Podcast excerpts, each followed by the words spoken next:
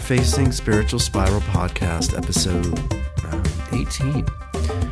We're going to get into the episode soon with Marc. I'm really excited that Marc made it on the show. Marc's actually been a pretty big deal um, in my life the last six months. He works at a, a HIIT studio. HIIT basically stands for High Intensity Interval Training. Um, and I've been really obsessed with going to these types of classes the last six months, and I feel like I'm in really great shape now. I've always been in pretty good shape, I guess, but these classes have really helped out a lot. And Marc is super cool. He works over Training Mate, um, which has become my favorite um, studio or HIIT studio the last uh, six months. So I'm really excited to have him on the show.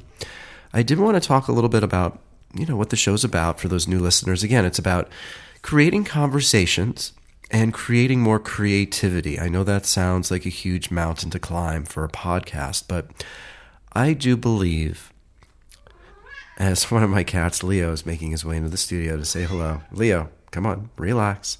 Um, I do believe, I want you to think about something our free time.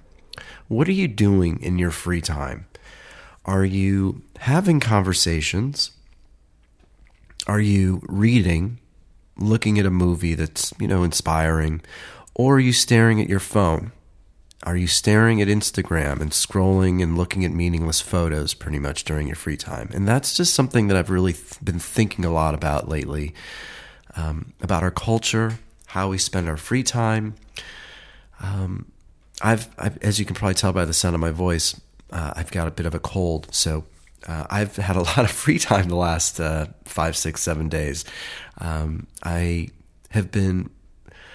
One of my goals this year was to read 50 books. I, I don't know if that's going to be possible because I'm now back to writing music. But in my free time the last week, I finished reading the book Tweedy, who is about Jeff Tweedy, the singer songwriter from uh, the band Wilco. I also finished reading Marc Maron's uh, memoir, and he actually is the creator of uh, What the Fuck podcast, and he's an actor, writer, and he uh, he's in Glow. I'm also reading a book right now called The Four, which is about Facebook, uh, Facebook, Google, Amazon, and Apple, and the impact they're having on our culture. And um, the other thing I did this past couple days in my free time is I watched the movie Beautiful Boy with Steve Carell. It's the movie based on the memoir um, Nic Sheff, and I for, suddenly I forgot his dad's name. But anyway, it's about a man whose son is addicted. It's a true story about a son who's addicted to um, meth uh, crystal meth, and it's a really amazing film. And Steve Carell is really does an amazing job, and the and his son Tim. Gosh, I suddenly forget his last name, but he's an incredible actor. I really suggest the film. So the reason I'm bringing all this up is I think our free time is so valuable right now. And the podcast has really inspired me because I'm allowed to sit down with people and talk for two hours and get to know them. And I'm using that time, that time I'm connecting with somebody. Um, I'm thinking about them and their perspective, and we're having an engaging conversation. And I think it's really making me aware of the power of conversation and how it can really be inspiring. And I think all these things that we used to do in our free time, be it reading, writing, talking to people, all of that time is now getting spent by a lot of us by just staring or scrolling at Instagram. So um, it's just food for thought. Um, I thought I should share some things that I'm I'm reading and doing right now. I've been actually we're only two weeks into the year, and I've already uh, written three new songs. Um, over the last couple weeks. I've got a friend Cameron up in Portland who's going to be doing some guitar on a couple of the songs, and my goal is to try and release a couple of these songs in the next couple months. So we'll see how that goes. But um, anyway, just really, I don't want you to hear my good. The good news is the interview that I did with Marc. Uh, I did not have the cold as of yet, so you will not hear me speaking with lots of uh, this nasally voice throughout the interview, just for these uh, first few minutes. So, um, thanks again for listening. Just wanted to sort of intro the show. Uh, Marc Mulcahey is his name. He works over at Mate. He's also an event manager or event planner in LA. Um, and it's a really, really great interview. So I hope you enjoy it. Uh, thanks as always for listening.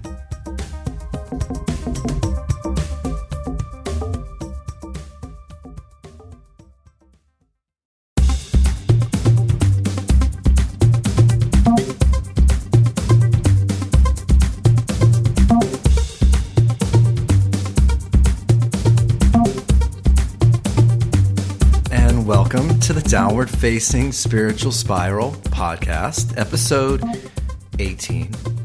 I am your host, Eddie Cohn, and as always, thanks so much for listening. Um, please, if you uh, dig what you're listening to, um, spread the word, write a review on iTunes, share it with your friends. And I'm really excited. So, on to this week's episode, episode 18, now that I've gotten all the um, admin information out of the way. So, I'm really excited. First of all, Marc, how do I pronounce your last name? Uh, it's Mulcahey. One more time? Yeah, Mulcahey. Mulcahey. Perfect. It Perfect. I have a, a case of the Mulcaheys. Yeah, I mean, I, you, I used to break it down, you know, mul as in goal, car as in voom, and he as in not she. Okay. And I got bullied by, by friends. They were like, that does not make sense. But yeah, Mulcahey. in short. Mulcahey. Well, I wish I could say that uh, we traveled internationally to do this interview because of your accent. Obviously, it would sound like I'm not in America right now. Right. But we are still in Los Angeles. Um, I'm really excited, Marc, you're on the show. Thanks. Thank you for having me. So every week, uh, I, I'm wondering how to start this this episode. Every week, I have people on that I that I really look up to, um, that Obviously. I that I admire, and that, unfortunately, that's not the case this week. So the uh, um, the the West the West Hollywood Chamber of Commerce has has been listening to the show. Oh, good. And they're they it's really annoying because they reached out to me and they said, "Why don't you have any gay guys on the show already? I mean, come on, Right, you have to represent." Sure. So they've been bothering me like the last three weeks, Wow. and I was sort of apprehensive.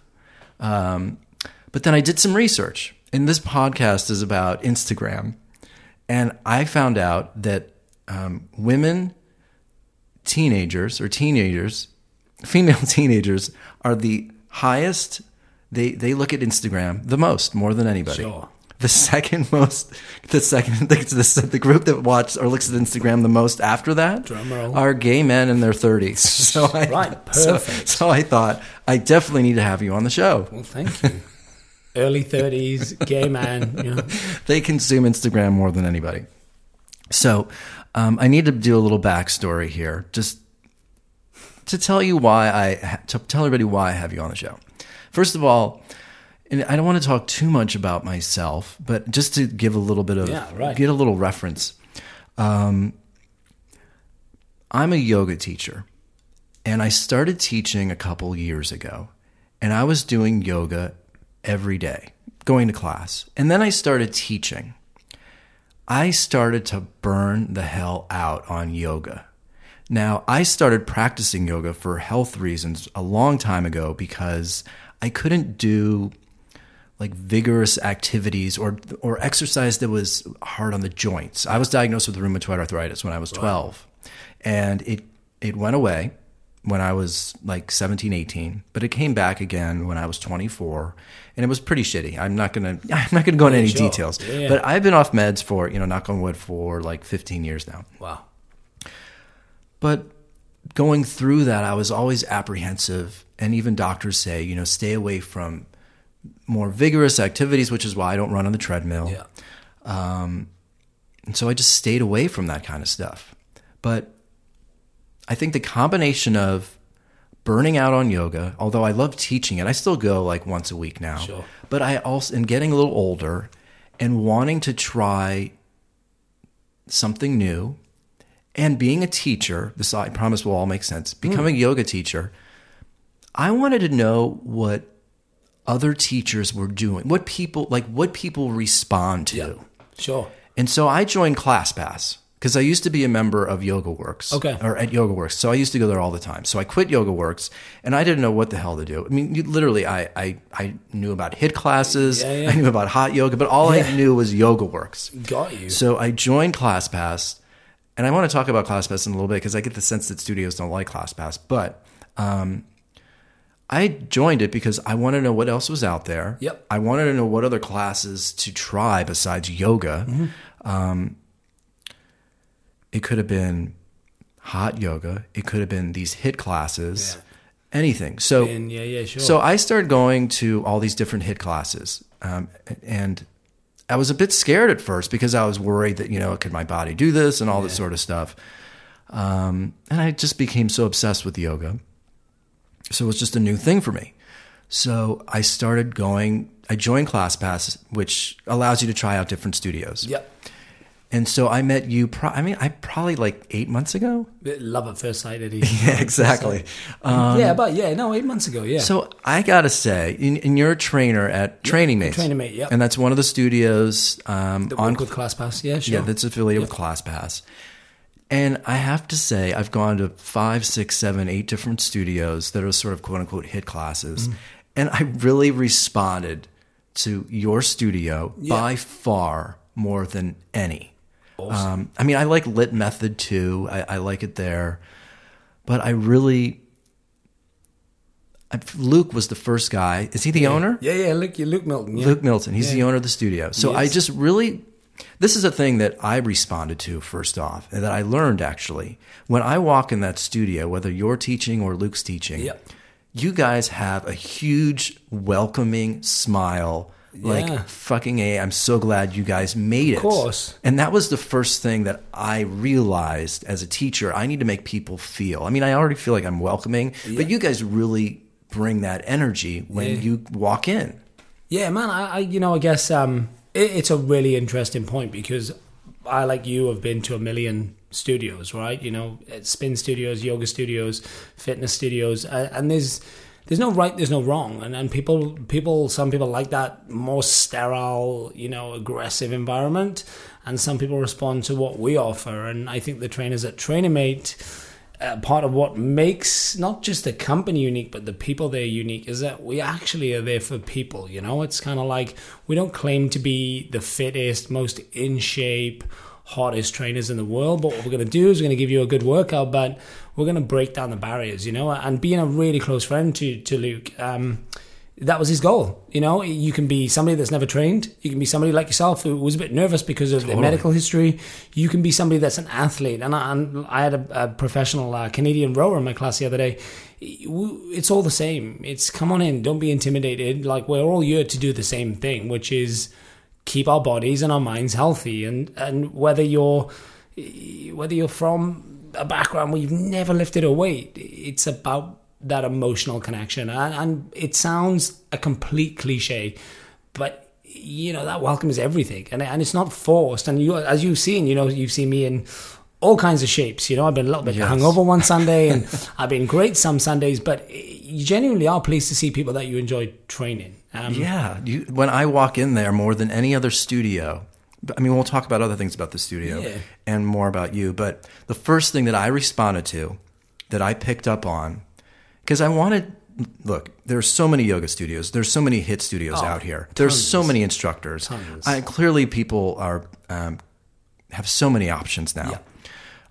So it, it be, me joining ClassPass, of course, I wanted to try other spots, but it was sort of an educational tool for me. I wanted to know what other yoga teachers are doing, so I took a ton of yoga classes at tons of studios. But I just want to know what teachers are doing in general, yeah. in general. And right away, the first thing I noticed from Luke, and then ultimately from you, because I, I started taking Luke for probably a month or two, and then Yeah. Emmy and I would come to your Sunday class. Um, you guys are just really welcoming, and there's a fun, and it's it's just it's it's it's not insane, but it's just well, Luke Luke can be insane. pretty It's insane. insane. You actually, I think the reason why I started going to your class a little bit more than Luke is you're fun and you're insane, but Luke doesn't. It's funny. He did this past week for the first time with me, which I found interesting. He doesn't really motive, at least in my experience, he Yeah. hasn't motivated me to like work harder. Yeah, yeah, yeah. He is like a, he is a cheerleader.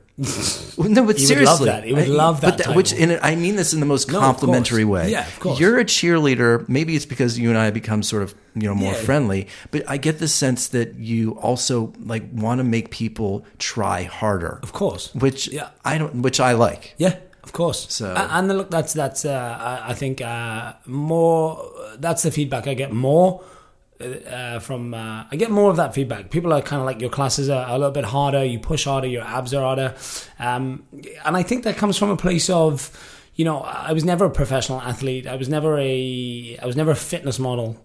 But what I am is I'm really fit. If you want to train, let's go. Let's push. Let's. let's Yeah. You're in that gym for 45 minutes, right? And it's like I'm just one. It doesn't matter what field that's in for me personally, be that music, acting, fitness, writing. I've just got to challenge myself, and sometimes I might not succeed. You know, Right. But if I don't try and I don't try my best, then it's no good for me. And I put that on my clients. I'm like, let's go, guys. You, you've come in on a Sunday morning. You've woke up at 6 a.m. You've lugged your ass out of bed, regardless if you've been out the night before or if you've been in bed at 9 o'clock. Let's make this worth it. Totally. You know, and that, and that's what it's about for me. Is and I, you hear me say more often than not, let's make this workout count. Yeah. It's one hour of a 24 hour day. I want you to walk away and I want you to go to breakfast and be like, I can eat this because you know what? Today I actually worked my ass off. Um, and so that's what's important to me. And I always kind of feel, even when I'm tired and even when I'm kind of, um, you know, a little bit under the weather or not feeling like motivating 36, 40 people, it, it just kicks in. Yeah. It just kicks in, and it doesn't matter how tired you are. The first second you step out there and you see all these people there to train, it, it motivates me to motivate them. That's Yeah. the only way I can describe it. No, you know? I, I get Yeah. it. Well, I believe in energy, and and not that it's worse when there's only three people in my Mm. yoga class or fifteen or twenty. It's just you know when there's twenty people in the room, it just Oh. creates more energy. And, Absolutely. But the thing that I really was impressed by you, um, there was one particular Sunday where there was only maybe seven people there. Yeah. And that's that was that's a rarity because test, man. Yeah, typically your class had anywhere from twenty five to fifty Yeah. people. Yeah, yeah, 20 to 40 people. Yeah. Okay. Well, there was one morning where, the, for whatever reason, I don't remember if it was a holiday. It doesn't Yeah. matter. But ultimately, there wasn't a lot of people there. Yep. And your, I actually felt like it was the best class Yeah, because you were yeah. more one on one. But you, Yeah. I guess, it probably you had to bring more energy, knowing that we there just wasn't as many of us. It's funny you say that, right? Because uh, you know we had this discussion a couple of weeks ago, me and a few of the other trainers, and there's some trainers that prefer smaller classes. Um, for me, it's not that I prefer bigger or smaller. When it's smaller, of course you work harder, but uh, ultimately you have more energy to share on less people, right? So. Yeah.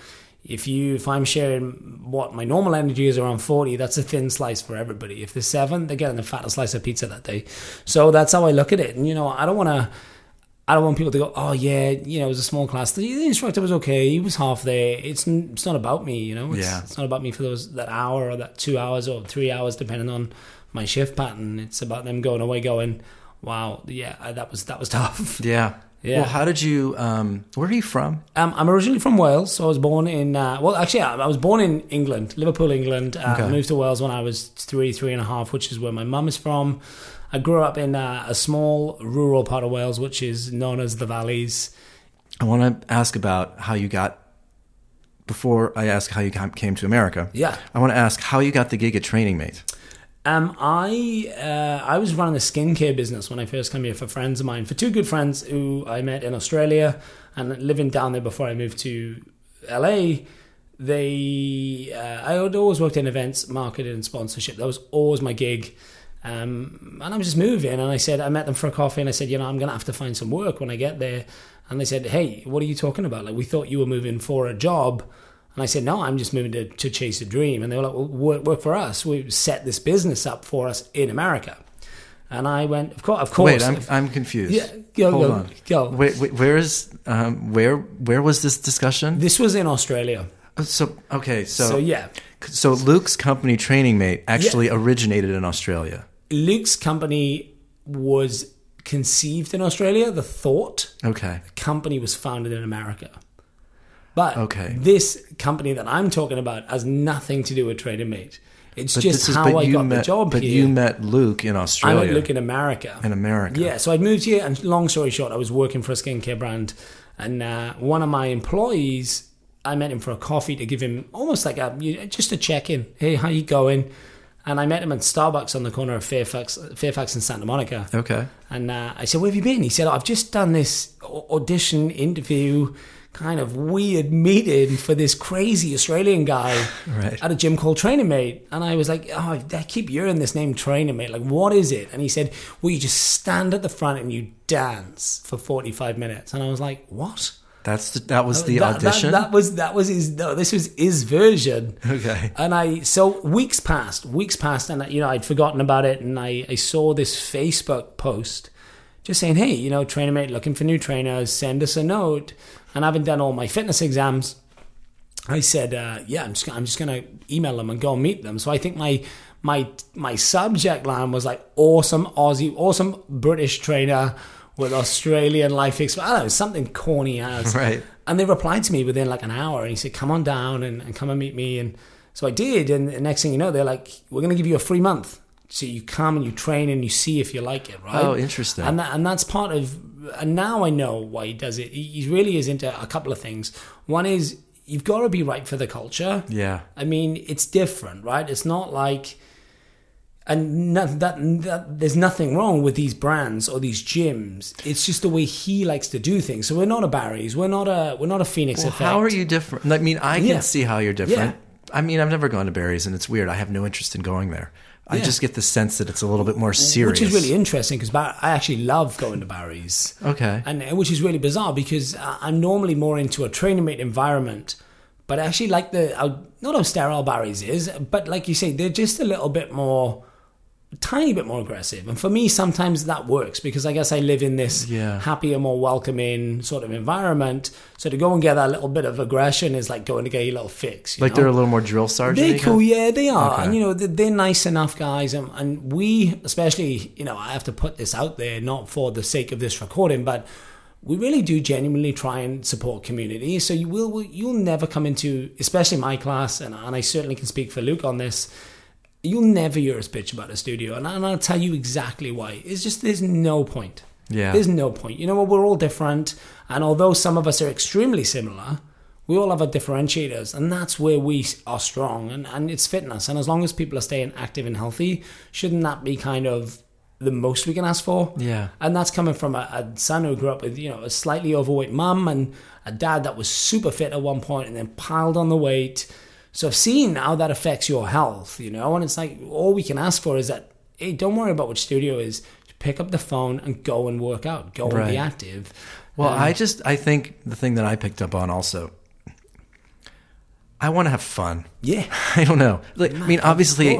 I feel like I've gotten. I'm. I feel like I'm in the best shape of my life. Right. Good. Which is awesome. But I don't want to be drill sergeant. Although I do like it when you come over and you motivate me during on the bike or something. Yeah. But you do it in a way where you're not. Of course, man. Like- like Yeah, yelling at I'm- me. I'm not gonna. If, if Eddie Wave, if you give me the Eddie Wave one day and say, "Look, Marc, I'm just not there today," Yeah. I'm not gonna be like, "Hey, man, get out." You know, like Right. there's no point. We all have those days, and I think, um, I think you have to look at it like this: like it, working out in itself is hard enough, right? So why be dead serious about it? And and I've been there. I've done the fad diets. I've done the strip for six months where you shred.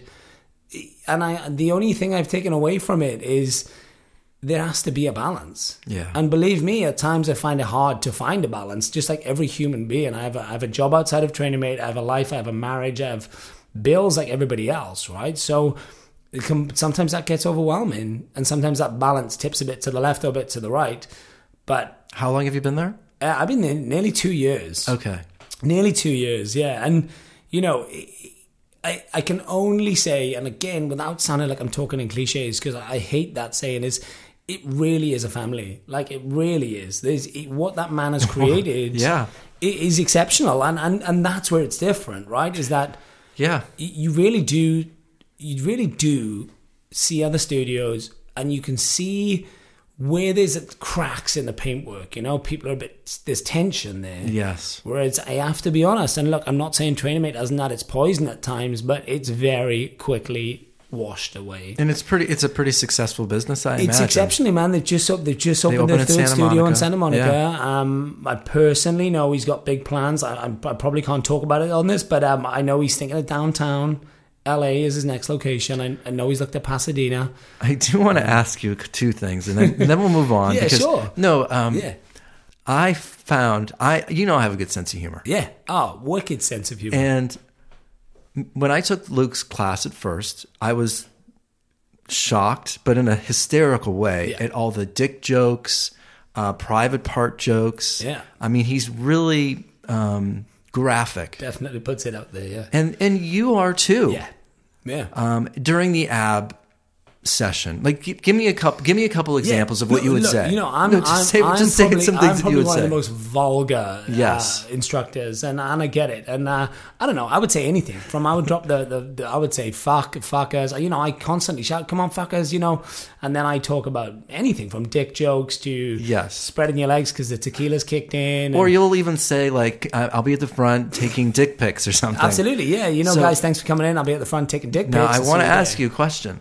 Um, and again, I think Yeah, it's hysterical, and it's no big deal to me. But are there now? I'm curious. Can will Luke be able to get away with that? Now, the studio's in West Hollywood. Yep. So I wonder, a, can you get away with that because it is in West Hollywood? Yes. Two, are, will he not be able to do that in Santa Monica? Is he very aware of that? And then three, do people ever complain about it? Interested. Uh, first, first point, first part of that question.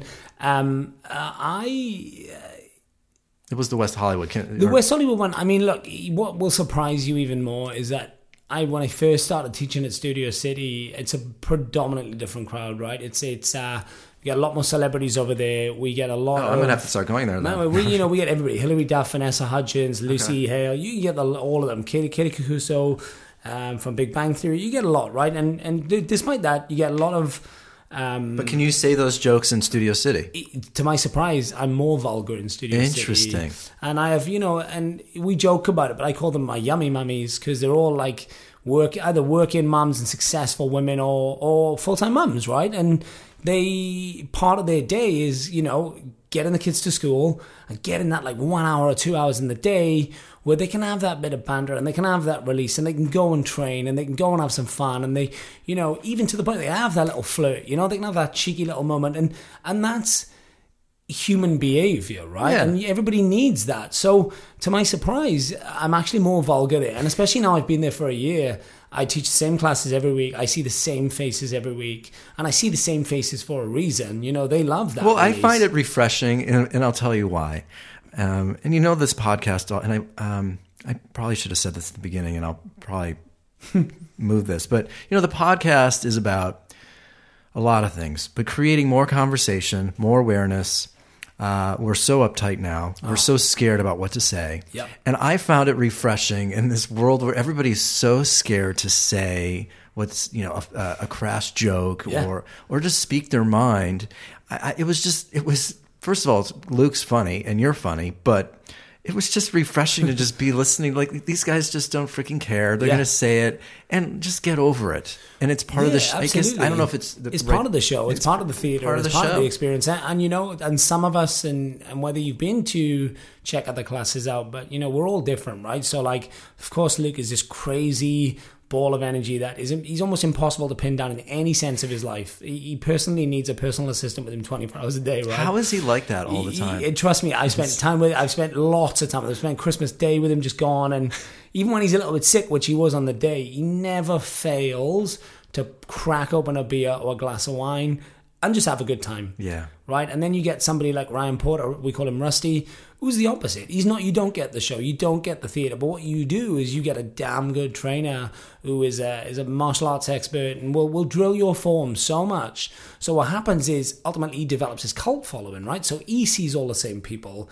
and his clients don't necessarily want to come to my class because they don't like the shouting and they don't like the the the Welsh idiot jumping around. And then you have somebody like Rachel, who's one of our few female instructors who is more of a boy than I am sometimes, you know, with, with her Essex banter. And so we're just, everybody's very different. And what Luke gives his trainers the freedom to do is just be a little bit of yourself. Yeah. And I don't want to copy him and he doesn't want to copy us. And, and that's what I like about him. And of course, look, I'm not saying there hasn't been a few moments where he's gone, hey, maybe don't do that again. But he does it in a way that comes from a loving place and a friendship place, Yeah. right? And this you're talking about a professional athlete that has forged a successful business in the United States.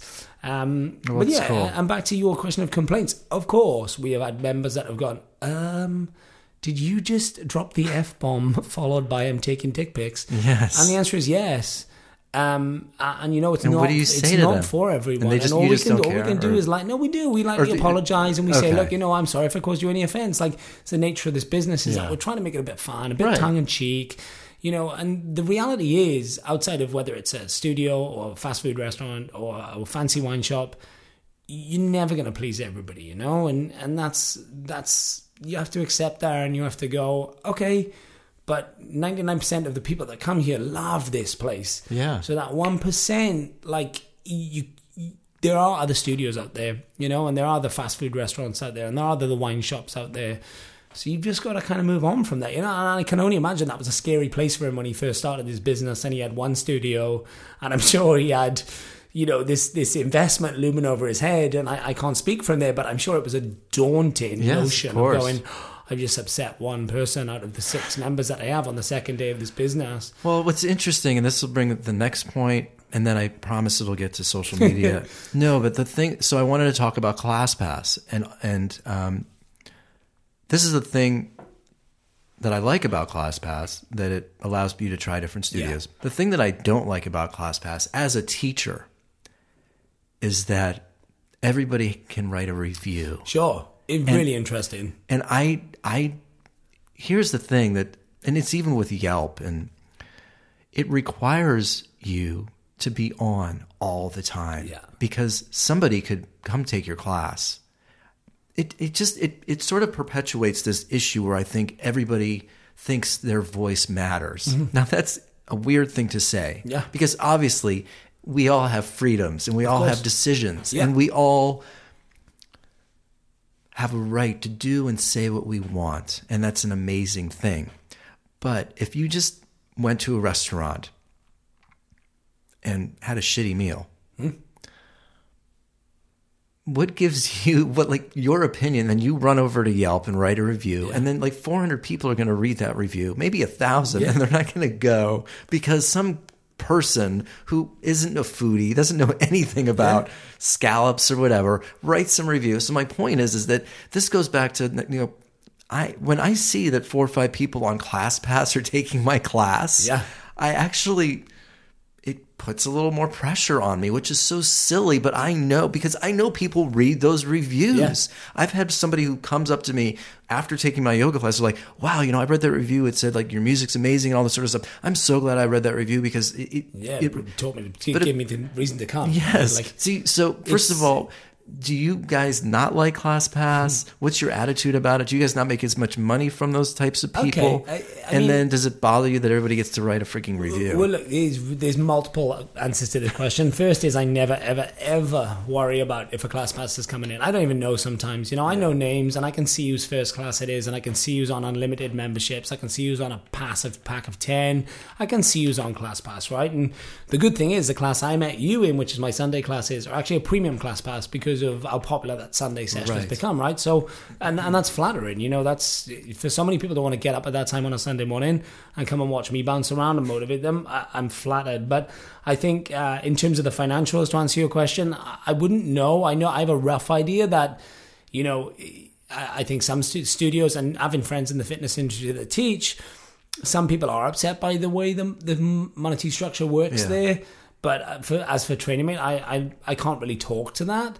I think Um, I'm sure Training Mate's making decent amount of money from people that don't use ClassPass. Yeah, no, absolutely. I And mean, look, I just bought a package there. yeah, man, the member numbers are insane. Like, Yeah. I, it really, really does. When I sit down and, and we quite often sit down and go through three, four, five bottles of red wine, me and Luke, and, and that's, and I'll meet him tomorrow for a beer, and we'll have the same conversations, right? We always end up talk. We always try to go and talk about everything but training mate, and it always comes back to me. Well, sure. Hey, this happened the other day, and he, you know, he says, "Oh, I got this plan," and it's exciting, right? It's exciting for him, and it's exciting for me to be part of of that family. And I, I think my attitude to ClassPass is and this comes from a really kind of a lot of the work I do outside of training, which we might touch on is, you know, one particular event that I'm working on at the moment was all about the, the freedom of speech and the freedom of equality and the freedom of uh, sexual liberation, right? So we fought for so many years to give people voices. Right. And then the minute this, you know, the minute the world became digital, because those voices are so accessible and they're there for almost ever, you know, it's like they say once you share a naked picture of yourself, it's out there forever. Yeah. And I hope so because I've got some wonderful naked pictures out there.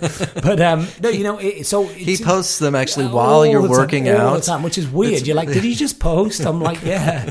How did you do that? Um, Yeah, I, I mean, I, I, I like, I just, it bo- I don't want to even say it bothers me. It's just, everybody having the right to have an opinion or Yeah, a review sure. just raises the stakes a little bit. Of course. That's that's all. Of course, Because Uh, and I think to speak to that point, uh, you know, is I really and I mean this genuinely. I never go to my class. I never sit and at eight thirty or nine and look at. Oh, they're from Class ClassPass. I should be good.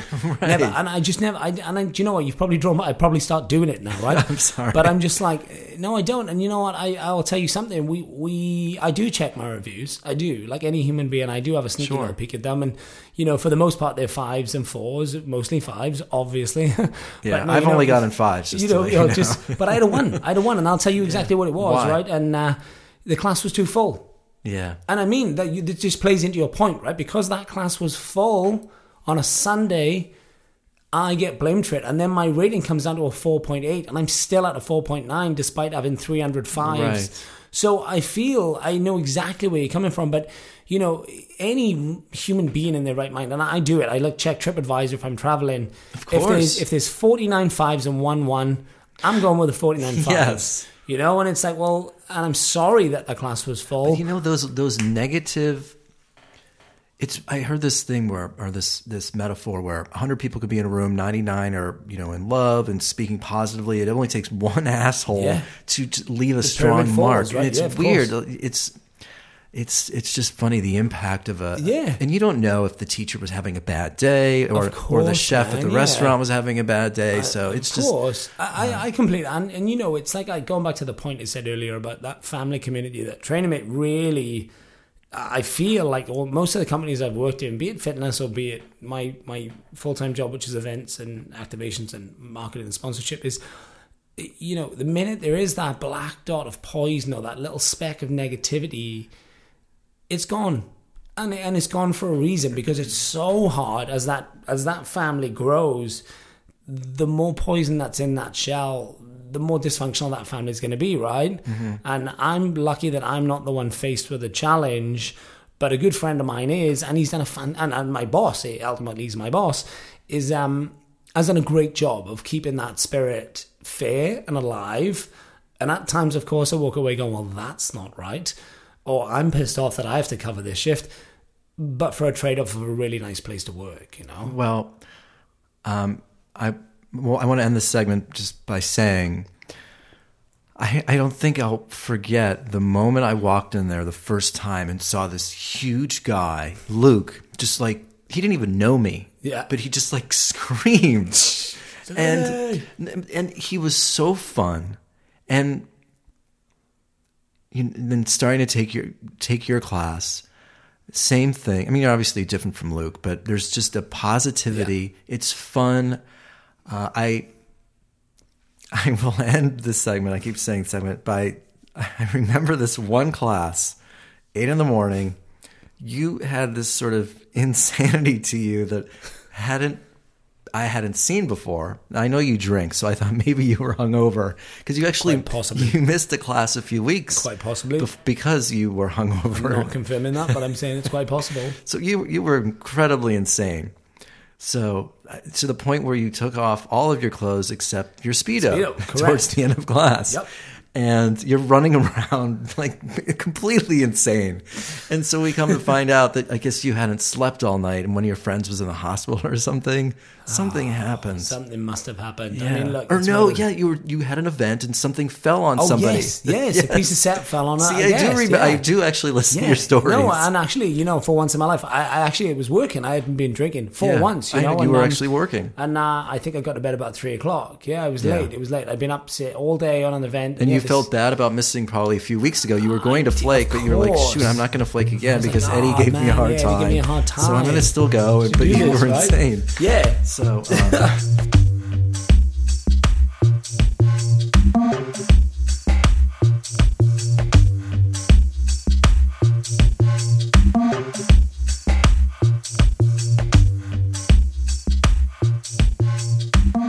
So the next segment, only four more hours to go. this is the thing. The great thing about having Marc on the show. I could actually leave the room for two hours, Oh, and dude, would keep man, you would, absolutely. you would keep talking. Yeah, it's a it's a really is a where I'm from. There's this, you know there's this tea culture, right? And like my mum's friends used to come around, but we would just pop in. Yeah, my auntie Jeanette would come in, and like seven hours later, like midnight, they're on their like ninth cup of tea. Well, this actually, so the show, and this connects to what you're saying. Great. I didn't even tell you what I was going to talk about. You made a great um, transition here for me. The show is about um, the art of conversation. Right. And it's lost. And the way people get to know each other now, we pay so much attention to Instagram and our phones.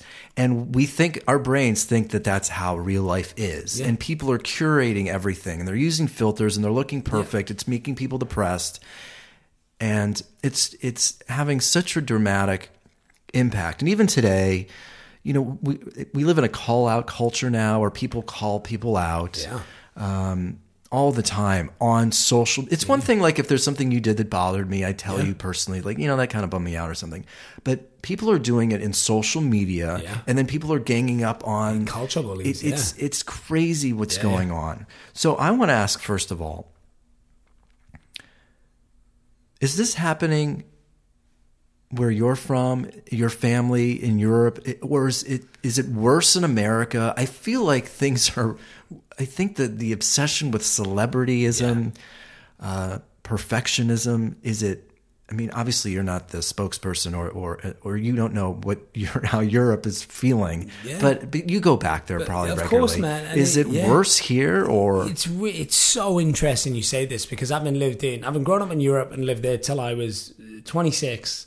I've lived in Australia from 26 till about 30, and from here till 30 till I'm 32. Wait, right? how old are you? 32. So you haven't been in America for very long. No, two years, Oh wow! So So, this is great. So you've been Yeah. in Europe during the, Yeah. the technology It- craze. and- so have you? What's the difference? Is Look, there? man, I, I think it, it, there's definitely a sensationalism to the United States of America, right? That's without that's hands down.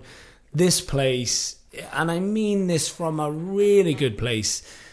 It drives the crazies. This city, you know, like you have your, you see, there's nothing for me now. Nothing will surprise me ever after living in LA. I mean, I've walked down the street and people have been changing like fully naked, putting a new set of clothes on and take a picture on an Instagram wall, right? And I'm Yes. like, it's Sunday. It's Melrose Avenue. There are people walking their dogs. There are kids walking with their families, and there's two girls with a photographer taking their bras off to put a new bikini top on. I'm like, what are we doing? What are we doing? You know? Um, I mean, what you know how my feelings about Instagram and wh- what do you think? man, I'm the I'm I'm the biggest contradiction, right? Because I, and I, I think I said this to you when you asked me to come on the show is. I, I I constantly remind myself. excuse me. There's water, by the way. Um, I'm more concerned about the beer. um, no, you know, I'm, I'm the biggest contradiction because I always try to say to myself, A, I've, a, A I actually do re- lead quite a busy lifestyle in terms of, you know, my work and my job. So during the day when I'm busy, I don't have time to connect with it.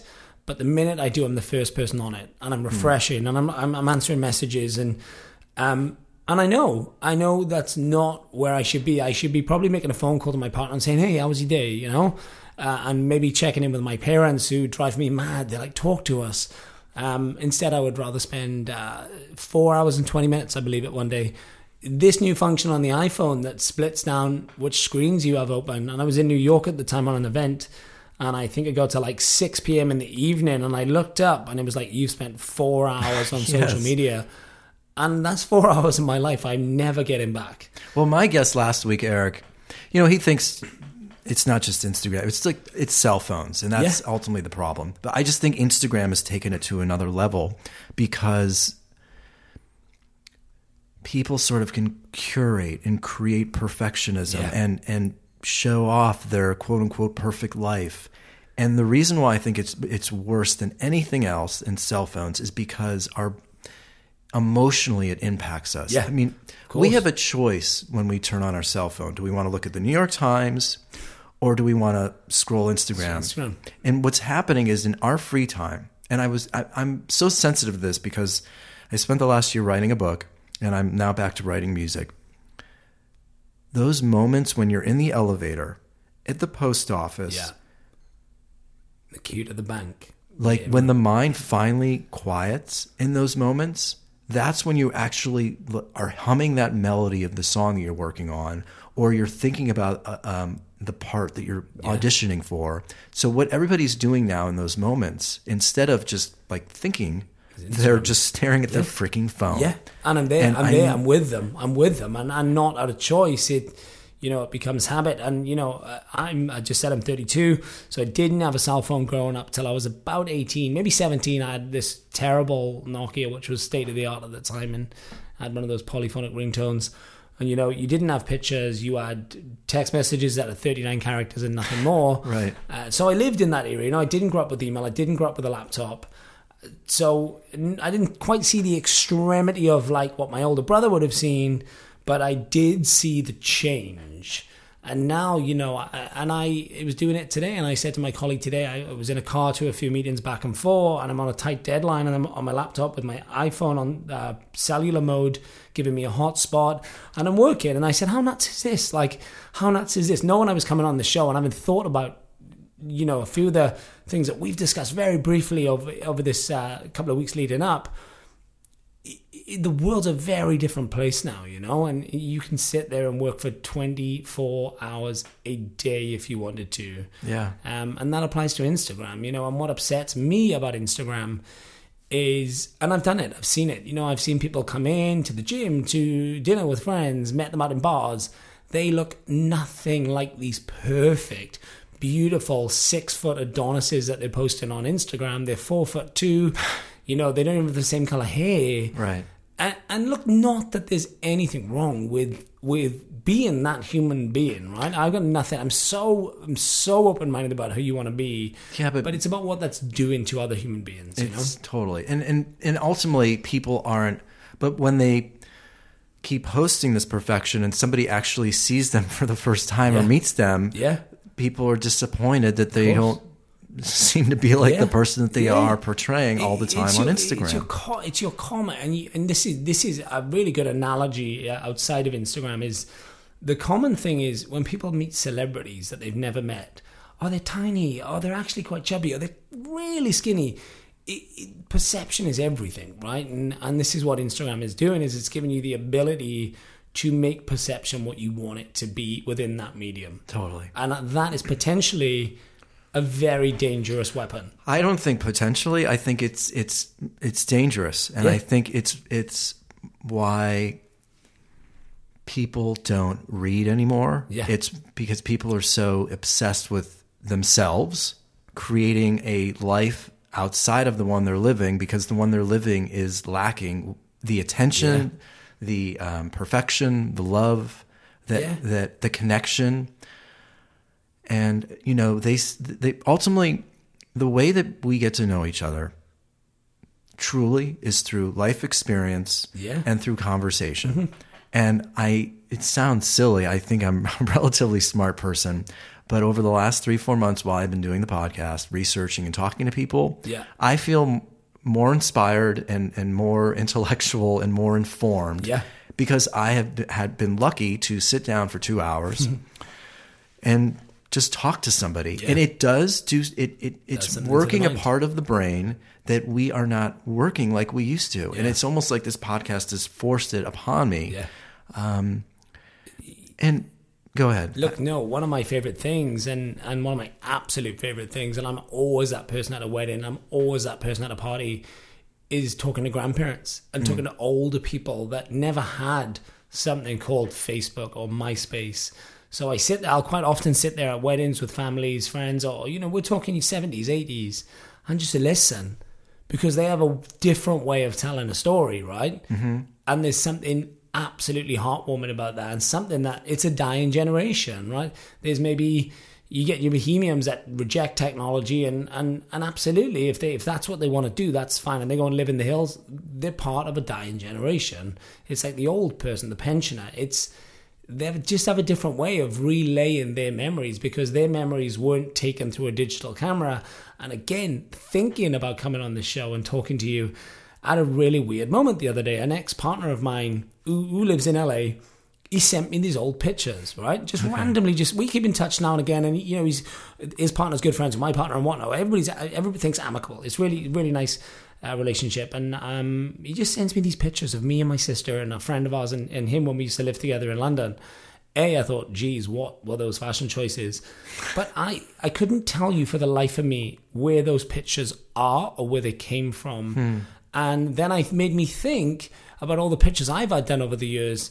I've probably lost near 50% of them because of broken hard drives or just being clumsy because people have become so used to just take delete take delete Yeah. and i never forget and i was maybe 12 13 years old and i asked my mum i said you know and randomly we got me and my mum most random conversation I said what's the most important thing in the house mum? And she said the photo cupboard. Yeah. and it was bizarre right? It was absolutely bizarre because now the photo cupboard's in the cloud Yes. you know, but now my mum still has all these albums that are like my sister's, you know, first time my sister was a bridesmaid or like our school pictures. Well, you're bringing up a really interesting point. Technology. I was talking to a friend of mine before he came on the show. Is inspiring if you use it well, like to write a song or whatever. But it's devalued things. So Spotify and Napster has devalued music. music industry, yeah. Um, the the movie, uh, what's the movie? Movie Pass. Yeah. Devalued movies. Yeah. Instagram actually has devalued the value of photographs. Yeah.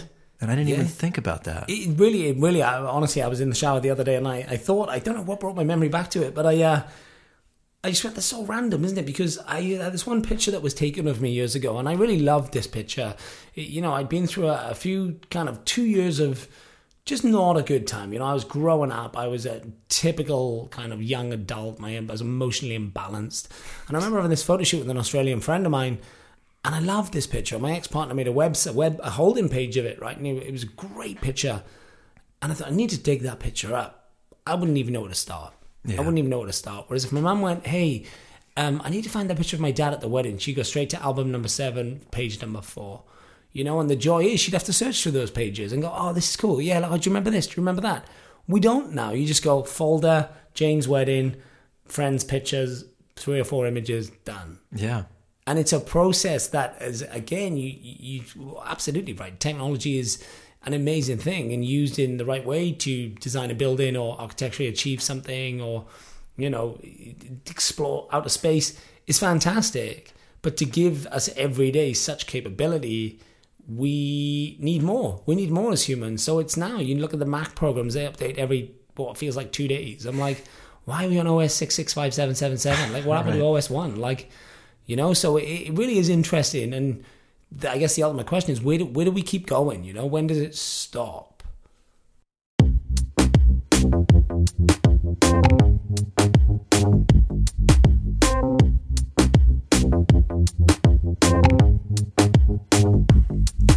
Well, sadly, and I, I want to be hopeful about where we're going to be going, yeah but um, I think, and I talked about this on previous podcasts. I'm, I'm sure you've listened to every one of them. Um, kidding. I think these companies like Facebook, Netflix, obviously Facebook owns Instagram, they are all competing for our attention yeah and Netflix especially, all the algorithms. If you look at my Instagram story a little bit more regularly than somebody else, Instagram makes sure that they put my story ahead of others because for whatever reason, you're looking at my story or you're looking at John's story regularly. Yeah. They know to put him at the front Yeah. So that you're going to keep looking. looking yeah yeah And these these companies don't care. And I listened to this new podcast, well, not new. I've been recently listening to this one called Recode Decode from Kara Swisher, where she's interviewing um, Silicon Valley executives, and I'm I'm really interested in her because they don't. In a way, they're almost like a drug dealer. yeah Now, look, I'm not saying that Instagram is like heroin Yeah. or like alcoholism. It's clearly not on that level in the sense of the impact it has on your health. But I think culturally, well, first of all, they're making these programs and they are hiring people because they know exactly what to do Yeah. to get you to stay on them. So if you have millions of people who are instead of reading, staring at, let's face it, pretty meaningless Instagram stories, mm-hmm. like I haven't storied you being here yet, but just only because I forgot.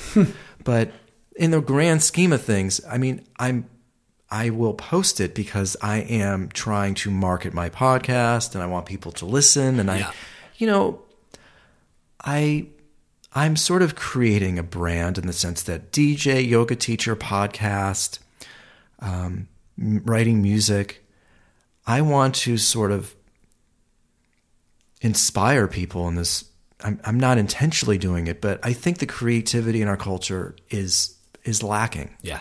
Be, just for the constant onslaught of information that's around us. So back to the point of it's hard for me to be positive because knowing these companies are run by company uh, run by people who want to make millions Yep. even though they are and then they're hiring people who are creating a program to get you to stay on it as long as possible we aren't reading i don't i don't want the show to be political but when somebody like donald trump is in the office even if you're a republican or a democrat the way that he communicates with people is with so much disrespect Yeah. and so much selfishness but scary but that's sort of how we are now. Yeah. We Yeah, only it- care yeah. about ourselves. It's a it's a really sad. You know, I, I I'll be the first to say that. Of course, I have political views. Am I overly political? Not as much as I would say my husband is. Um, you know, he's the one that gets on Facebook and really rants and uh, causes all these debates. But I think any president, any prime minister, they should be banned from Twitter. More than anything, it's embarrassing, you know. Like, but we've come to accept that, you know. Like, we've come to accept the fact that if you know, if Kim Jong Un shouts something on his Twitter, our president's going to shout something back. Do me a favor, put some more importance behind yourself. Yes. Shut it down. It's just that's just Well, my traditional. We're mind, so you know? over. We overreact. We Yeah. we're so emotional. We're so careful. We're- All these things. We're not human beings anymore. Yeah, like, yeah. I said this on my last podcast. A human being has negative feelings, positive. We get mad. We get happy. We are now. If if you're not happy, if you're not pretty, then basically you should shut up. Yeah, it, it's you know there's two there's two So things. you see- that- you're agreeing with everything I'm saying. Well, look, there's two things that really, um, and again, coming from and that, yeah, this song has only come back in my memory uh, or my thought process since you asked me to, to come on. Right? Is I went to this uh, this almost like a TED talk, but it, it wasn't a TED talk. It was called Wired for Wonder. Right? It was done by CommBank in Australia, and I did some of their entertainment and event design and as a result, got to go to this. Um, what was mind blowing? There was 20, 20 speakers across two days, and there was all kinds of speakers from the guy Buzz Buzz. Uh, I can't remember his name, but he invented invented the Atari. And anyway, there was this young guy who was a, uh, speaker of the future, and he, I'll never forget what he said. He said, "You know, nowadays," he said, "it's not about your pet dog, it's not about your your car, it's about your pet robot." and he was referring to the fact that everybody has their robot. And then he talked about a time when he lost his phone. And i've lost my phone. I've lost numerous phones and it's he was like he was absolutely depressed by the fact that he felt so lost without his phone. Yeah. and he went back to this time where he grew up he's probably maybe five or six years older than me. So he would have been you know maybe 20 before he got a cell phone. And he said they were the best days. He said because he didn't have to worry about where are you? Yeah. are you late? He's like if you said you're going to meet somebody at 7.30 you'd wait till 8 o'clock and if they didn't turn up you call it a day. Whereas now you're like hey i'm running 15 minutes late. Okay well i'll be 15 minutes behind my schedule. Well, do you feel like you have to behave a particular way all the time? of course, of course, and and and I'm probably the I'm probably the one that's a little bit braver because I I don't I've stopped trying to please people as much, and I've uh, especially moving three times internationally, you just get to a point where, and I really did make this decision in my mind about a year or two ago. Is like I'm not not everybody's gonna like me, right? And that's a horrible notion. Of course, I want everybody to love me. I want everybody to hail down and bow to me, right? Like uh, like I'm sure every human does inside or secretly inside but that's not the way life is, you know. And and now what I've learned to do is go cool. So what I'm to do is I'm to take all this really beautiful energy I have. You might not want it, but there's three people over here that I could divvy this up, and we can have a really nice time. Yeah. Uh, But that that wasn't an easy place to come to, and I still struggle with it. You know, like work's a perfect example. I, I'm a work I'm a workaholic, right? So, uh, and, and my husband says it to me all the time. I need to be the best. So if somebody says to me, "Can you have this proposal to me in the morning?" I'm like, "Yeah, yeah, I can do it, yeah." And then I'll stay up all night. Whereas the person, Joe Bloggs next to me, will lose because they went to bed, and we're going to do it in the morning. Yeah. So it's you know I am trying to get better at going, uh, going back to life is about balance, right? And that's kind of where it is. And, and I just have to talk about this thing because this amazed me the other. It was about six months ago. I did a site walkthrough at the new Century City Mall in Westfields. And it was for a premiere that we were doing for an AT and T show, and uh, we were just walking through, and this mall's beautiful. Like, go and Yes, check it it's out; it's really nice. It's- right? it's seriously a little great plug mall. there for you, Westfields. Um, but it, what happened was this guy met us and walked us from the valley, and we walked up, and you know those kind of like the screens where you go and check the map directory Mm-hmm. out. You went, watch this. So he's like, you stand in front of the, the map directory. So I just stood there, I did nothing else. And then it started showing me like brands and items that were my buying demographic. Wow. So he was like, so what that does is the camera analyzes you, guesses your age, and then micromanages everything that you might be interested in buying and starts throwing ads up on the screen. And I'm just like, and ironically, AT and T came up. Yeah. And they were like, "Did you set that up?" And he's like, "Absolutely not." So you know, not only are we using it as a power, the world's using it as a power against us Yes. as well. And it's kind of like so, whichever way you look at it, it ain't going anywhere. It's not going to disappear. So it, it becomes the choice of like how much do you embrace of it and how much do you control. And and a friend of mine recently last week, one of the front of house girls at reception, didn't hear from me for 24 hours. Got really worried. I was on shift with a good girlfriend of hers. We text her. Oh, she texts back. We text her. She simply wanted 24 hours with no phone, right? So we text her husband and we went, hey, Dave, we're really worried. Like, Savannah's normally the first person to reply. Um, and it just makes you think, like, how far is this going to go before we can just simply go, look, I'm not going to have my phone for two days. I can't be bothered Yeah. before people go, "Hey, call the search police. She's missing." You know, like it, it's is it sad? Is it realistic? I don't know. I don't know the answer, but I know that it's it's a crazy notion, is what I know. You know, it's kind of like uh, we can't get away from it. They use it to manipulate us. That sounds. This sounds. You know. This sounds like we're going into spy territory. We're not. But it's you know the money revolves. Uh, I don't care what anybody says. My strong opinion is money does make the world go round, Yes. right? And like I like to believe that love and family and warmth makes my life go round. But if you look at everything and strip everything back, these people like the Zuckerbergs of this world and the the Trumps of this world and the Amazon owner of this world, it's all about the dollar, right? So they don't care. You know, it's funny, and we'll, I want to end this Instagram segment. Interesting that you bring up. I, I forget the Amazon CEO's uh, Bezos, uh, Bezos or Be- Jeff or something. Yeah, something like. I was in the elevator today, and it, of course, it had a screen with like you know the weather and stocks and advertising and all this stupid shit because people. One of the, my favorite places to actually talk to somebody is in an elevator. Yeah, it's also Because- socially awkward, but I Well, love it. It is, but you, you can. It's something I've always enjoyed. Yeah. Just randomly, you have like thirty seconds, maybe ten or twenty, to Interact, right? to do something, Yeah. and I've always enjoyed those moments. yeah, So, of course, the freaking elevator companies put advertisements in there.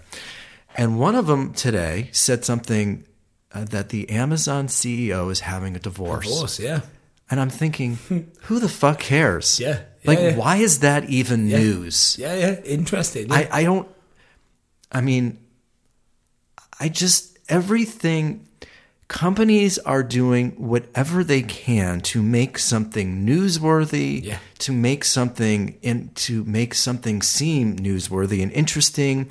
And unfortunately, we are all sort of competing with that. Yeah. And it's for and, and so when we see people that are posting um let me take something back. Obviously I don't want the CEO of Amazon to Boycott get divorced. No, but my point is is that in the grand scheme of things, he why is it is divorce any more important? Than it's not. else? It's course, just he runs a company Yeah. that is making billions or millions. I think no, or, no billions, billions, yeah, billions. because Apple him the became the first world, yeah. yeah. I, I don't know why we are caring about these things, but ultimately, people are controlling what goes out into the world. Yeah. And so the last point is, you know, the news controls how we feel because how they share the story impacts us. Netflix controls how we feel. Yeah, All their algorithms determine what you're going to watch. what they show you to watch. Yeah, Um, I just got the Amazon Fire Stick, and it was sort of it's cool, but it was a bit ins overwhelming because they're just throwing Yeah, yeah. so much information at you. Yeah. because they're hoping something sticks.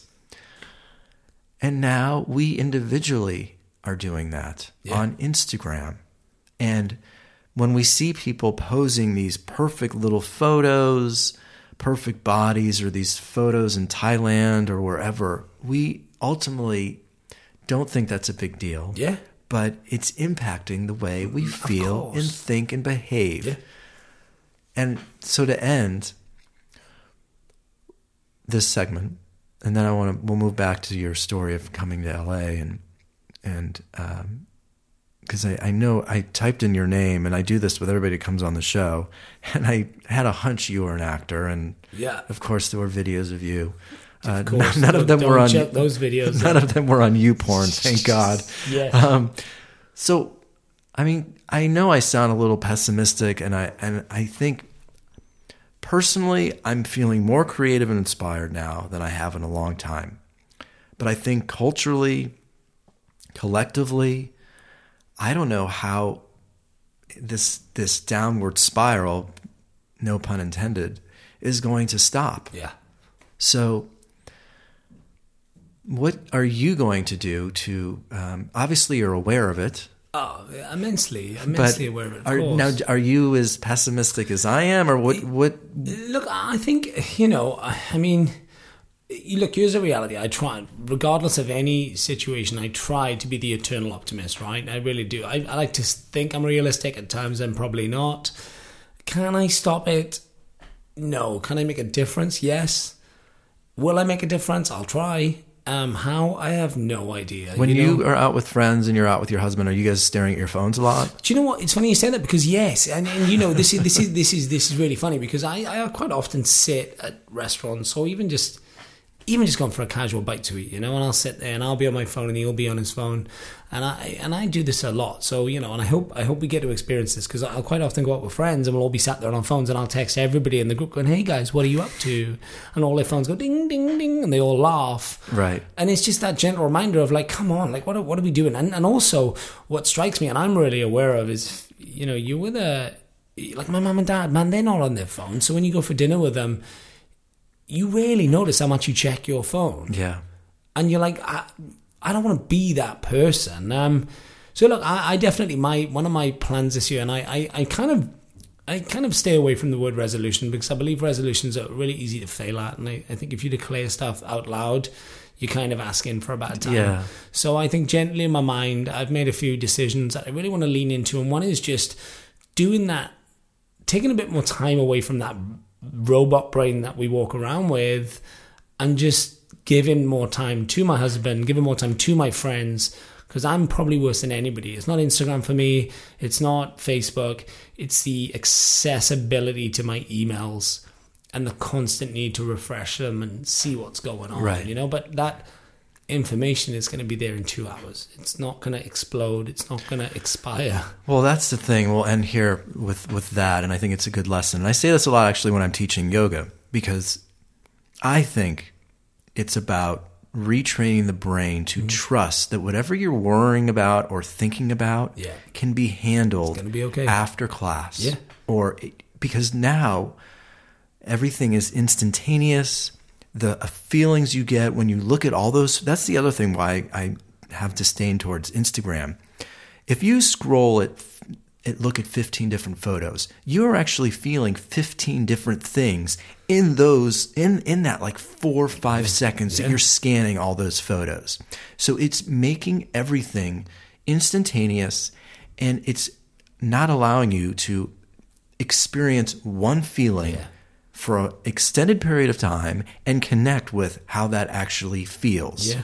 I know that's uh, No, is- I, I, I'm with you, and I really am. And I think, you know, again, going back to that older generation is accessibility of information, right? Like, I remember my dad, he would walk and get the paper, and he wouldn't read the paper until he got back from the shop, which was a good 10 minute walk, right? Right. Whereas now, and I, I'm the worst for this. If I'm in the car and I'm at the pass in the passenger seat, obviously not on my phone while I'm driving, and I stop at a traffic lights. Traffic lights in LA, they jam jam the signal somehow. Like it, it really is a fuzzy spot.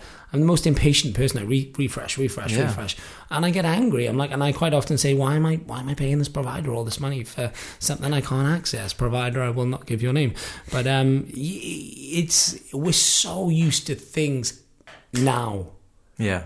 you know, and not, hey, do you know what? Saturday's news was Saturday news. I'm going to have a glass of wine, enjoy the evening with my family. I'm going to get the Sunday newspaper through the door. That's Sunday's news. Well, that's why I don't think anything is uh, um, really changed. Let's just I'll just talk about um, gun violence Yeah. really quickly. Yeah. I, I, keep, I promise we're going to move No, on to your. No, but because our brains now are moving at such a hyperactivity, uh, hyperactive pace, Yeah. we can't actually. If there's a problem.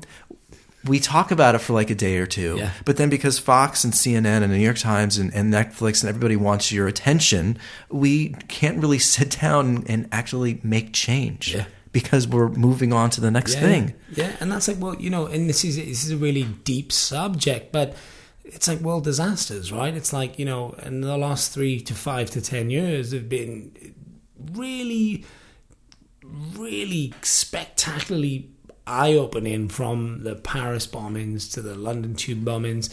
But what happens now to this society, and, and I talk about this a lot, is 9 11 happened.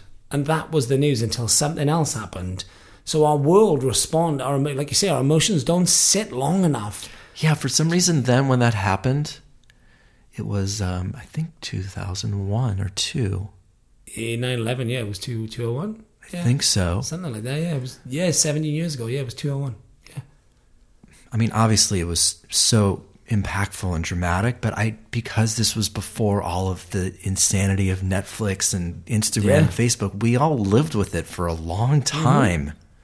And now you fast forward to the last three years, you have Paris bombing, you have London bombing, you have Belgium bombing, and it's kind of every two weeks you moved on to a different tragedy. And the news stories try, and the news stations are trying to find Yeah. the next thing because they know Yeah. that they need to find something else to Yeah, focus on. Exactly, and it, it's crazy, you know. And it's like the American sensationalized live car chase. Wow, it, it- never in the UK, you know. It wouldn't be on the TV. Yeah, so that stuff doesn't go on in the I mean, UK. not, not not like it does here. You know, you might get a tiny, you might get the flash up on the news, live car chase, but I certainly know we don't dispatch helicopters to, to follow this car and stream it on the news. Um, and, and look, I, I don't know why that is, but it's insanity. Yeah. I quite and look, I, I'm you know I'm very grateful to to be here. You know, I'm very grateful to be on a green card and, and have the luxury and the privilege of living in the United States of America, right? And but there are days where I think, what the fuck have you done, Marc? Like you're living in a country where there's no gun laws.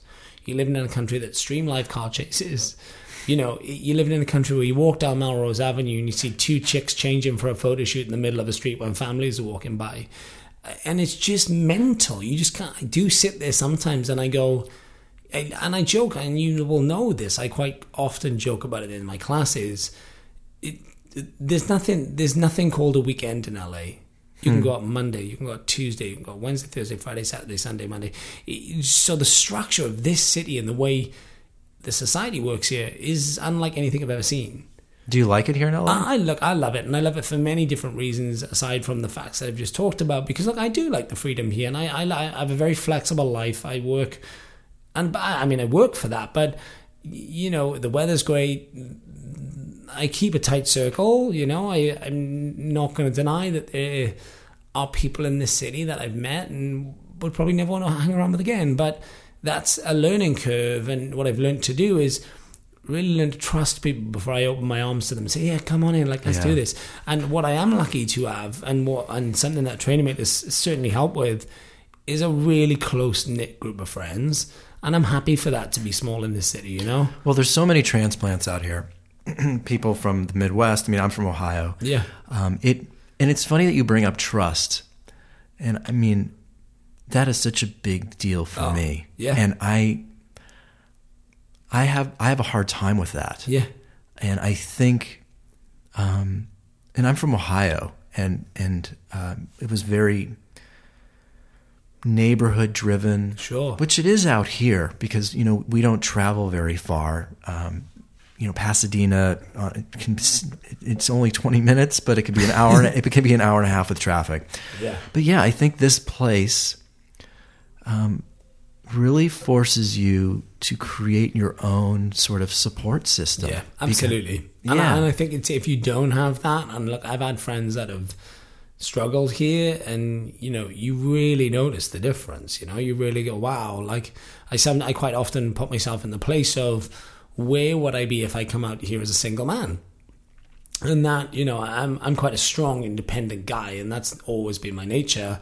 But one thing I have the luxury of is that when I'm shitty or when I'm feeling lonely, I can go home to my companion and be like, "Hey, Yeah. you, you know, this is I need that shoulder today because then the city's driving me nuts." But if you don't have that and you're you know, going back to the trust thing, and I'm a kid that grew up where you never locked your doors, you know, you didn't even lock your car doors, you left your keys in the car just in case you lost them, you know, and, and my parents still leave their doors unlocked. It's kind of like you really notice the difference. Yeah.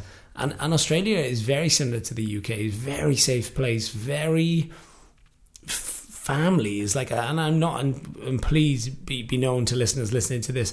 I'm by no means saying that Americans don't believe in the value of family because I'm, I know they do. But what I'm saying is, from my experience, I definitely missed my family here more than I have when I was in Australia. Yeah. Um, and like you say, put that support system in place. That you know, uh, people that I've known for a year and a half, two years, and I've entrusted them with everything I would entrust a friend that I've known since I was five or six. Right. So, but that didn't come easy as well. And you know, I'm, I'm not again going back to I try to be the eternal optimist, but that is sometimes there's holes driven in that theory. Sometimes you know when somebody hurts you or somebody disobeys that trust or. You know, and by no means am I perfect. Surely I've made mistakes. I've I've hurt people in the past as well. But it's a very interesting city. But I and I quite often like a couple of people always ask, "Will you stay here forever?" And the answer is, I'm not sure. Like I, I could see a life here, but would I stay here forever? I don't know. I mean, I Yeah. wouldn't be against staying here forever, but I would have to really forge a family here. You know, possibly have kids. Do you know? I wouldn't want to just be a forty-five-year-old gay man with a lot of cash in my bank. Right. That's not the avenue I want to go down in, in this city. You know, so um, it, it's interesting, very interesting.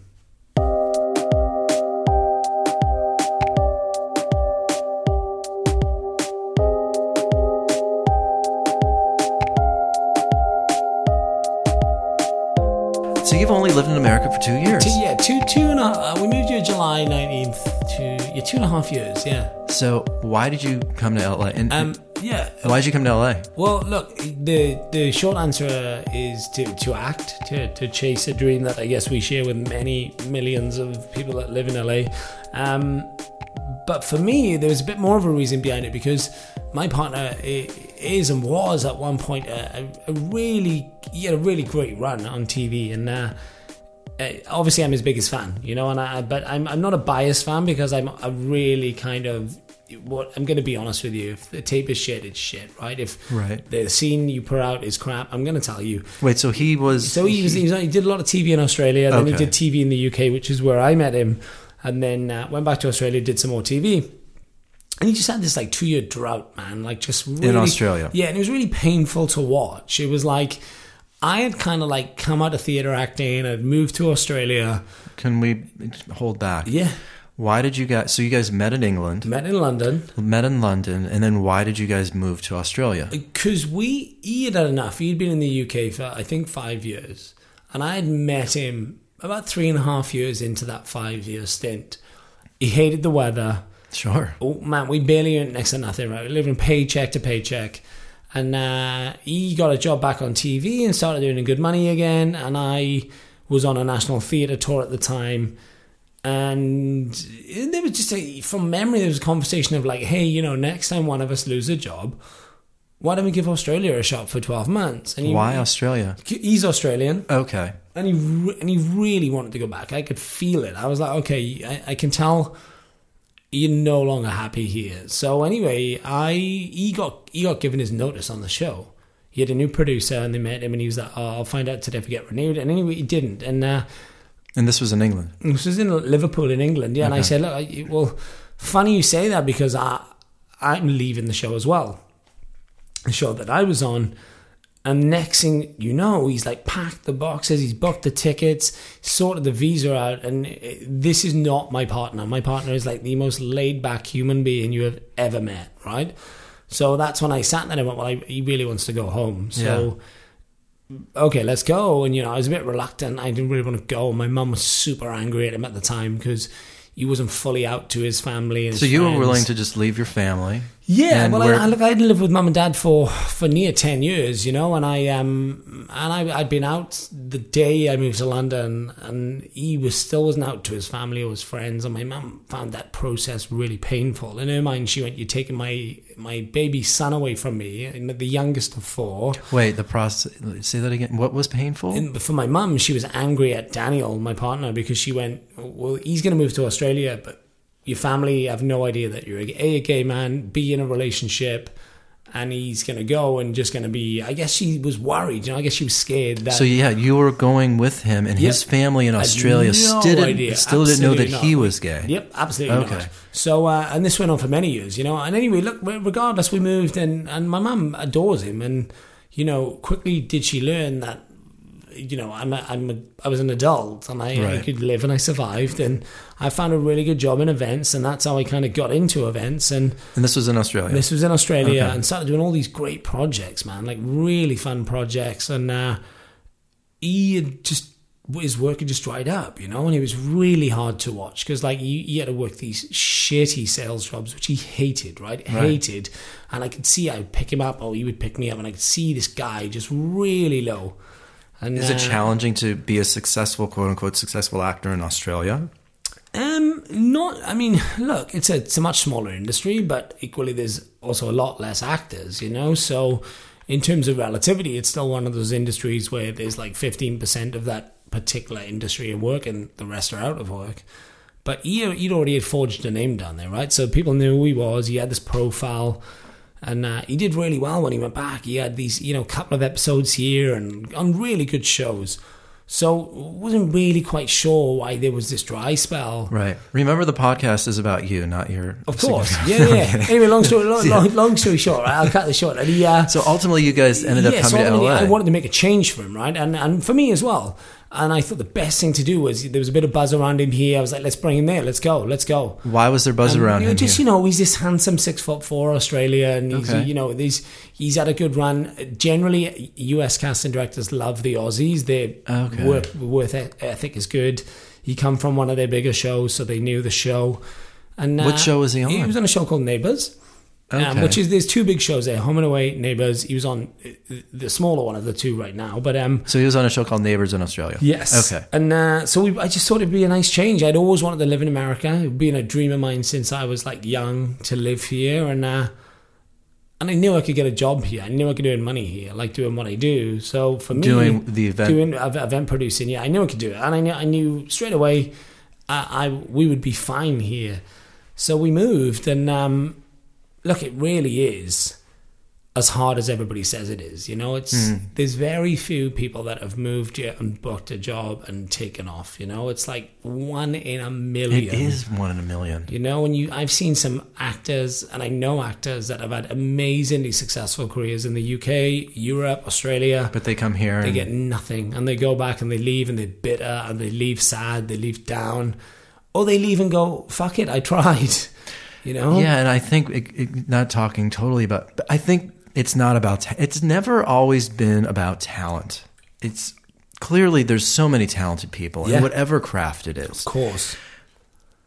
Now more than ever, though, talent has gone to the bottom of the totem Yeah. pole of what's important, and Yeah. it's it's um, your followers, I was going to say who you're this will probably banging. kill you, right? Like, because Um, we get briefs through that are like, don't apply for this job unless you have hundred thousand followers, because it's such a marketing stream.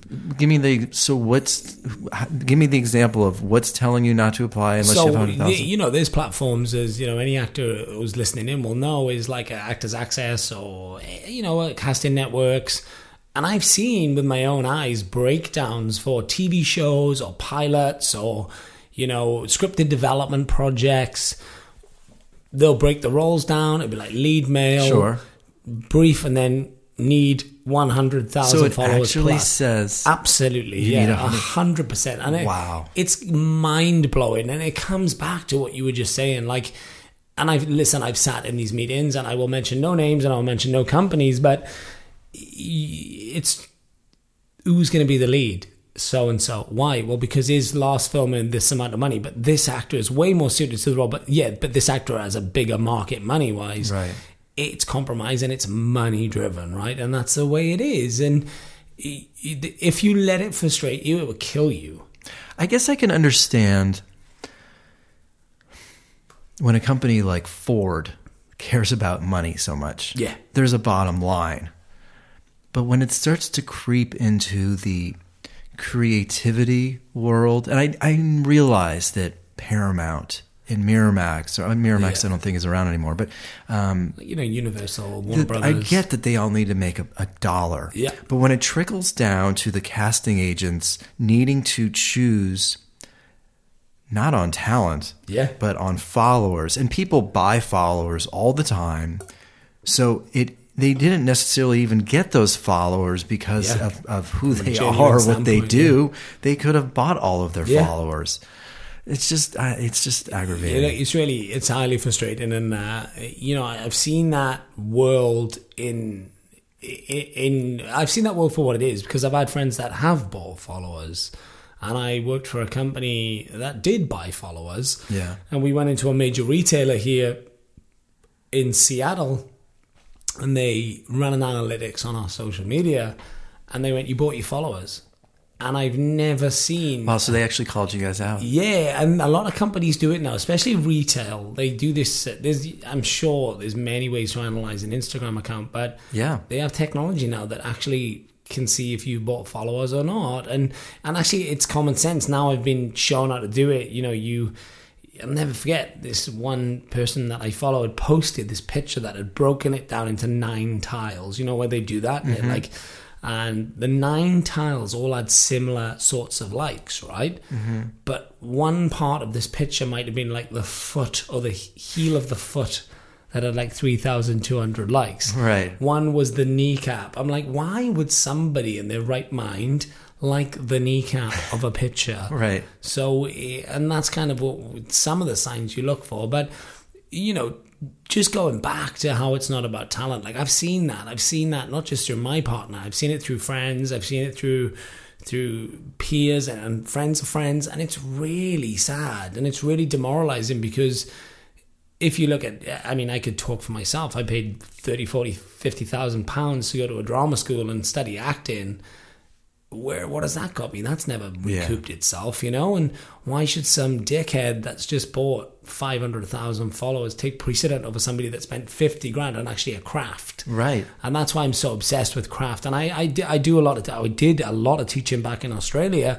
around the classics, so Shakespeare, Chekhov, emotional connection stuff, and it was all honed around nurture your craft, man. Whether Yeah. that's a painter or whether that's a singer, do your vocal exercises.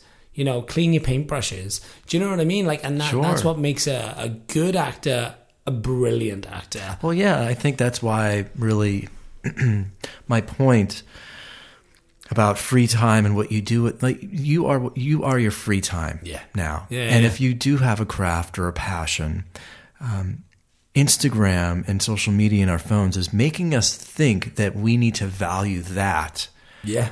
And unfortunately, and it's proven now, it's not about talent anymore. But unfortunately, people are spending very little time on their craft.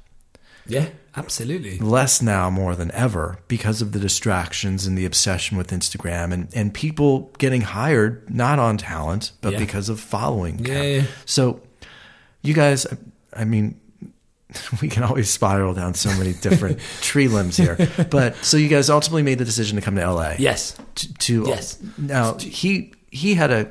I guess did he have a more successful career than you as an yeah, actor? oh, but you were always an actor as well. Absolutely. Yeah, yeah. Look, I- you know, and and he's dead. His CV's m- way bigger than mine. Or his resume, as you call it, is way bigger than mine. And you know, uh, in saying that, he's also eight years older than me. But no, you know, that's even if I had eight great years, it'd still be hard to catch up. with He's also much taller than you, and Much taller, uh, much more handsome. Have you, you know. thought about getting a, a, a, a surgery a surgery so- where you were taller? Hey, look, there's nothing wrong with the Welsh dwarf, yeah, you know. Um, but so y- y- no, how is did, yeah. well? How is it going the last couple? Of, do you have an agent? Yeah, look, for me, I kind of, I didn't step back from, I did and I didn't. I didn't want to step back from it. I was kind of forced to step back from it in terms of like surviving, you know. Well, did you feel as though because he's more? I don't. It's so weird to see. He got more gigs than you. Yes. Did you feel as though one of you needed to get sort of a more nine to five type absolutely, of a thing? Yeah. So I always said to myself, I'll go and win the bread for a while if you like, and let's talk openly and honestly about it. I said I'll go and you know keep the house afloat. You go and chase this dream because, and and you people will say you know you meet agents and managers. You haven't got enough credits. Well, he's got enough credits, right? So I was like, right, this is this is going to work for you. This formula is going to work for you, and uh, unfortunately, it hasn't worked as well as we wanted it to, right? Um, but fortunately, what has happened is that that breadwinning gig has, has given us a life, Yeah. which is great. You know, we travel, we have fun, we work hard for it, but it's given us a flexibility. I mean, I feel like some days I don't even go into the office because I so, don't. what is your? Um, you keep talking about the uh, yes? events. So what, I'm, what do I'm you an do? event producer. I produce events, and I, and I um, what do you like? What kind of events? so uh, when I was in Australia, I was doing like the Australian Grand Prix and big kind of corporate galas, um, big, big public sort of uh, not festivals. They were big retail stores launching Christmas, you know, so big public parades and. And then here I do mostly just because of which city we're in, mostly film premieres, um, TV stuff, TCAs, Television Critic Awards. I just The- burped on It's the great. I love it. I love it. It was the shock. I've never of- done that you're before. like, how many things do you do, Marc? I loved it. Um, so how do? Um, I mean, do you work for a company or is it your yeah, own look, company? I know I, I, I freelance. I've con- been contracting for a company for nearly two years.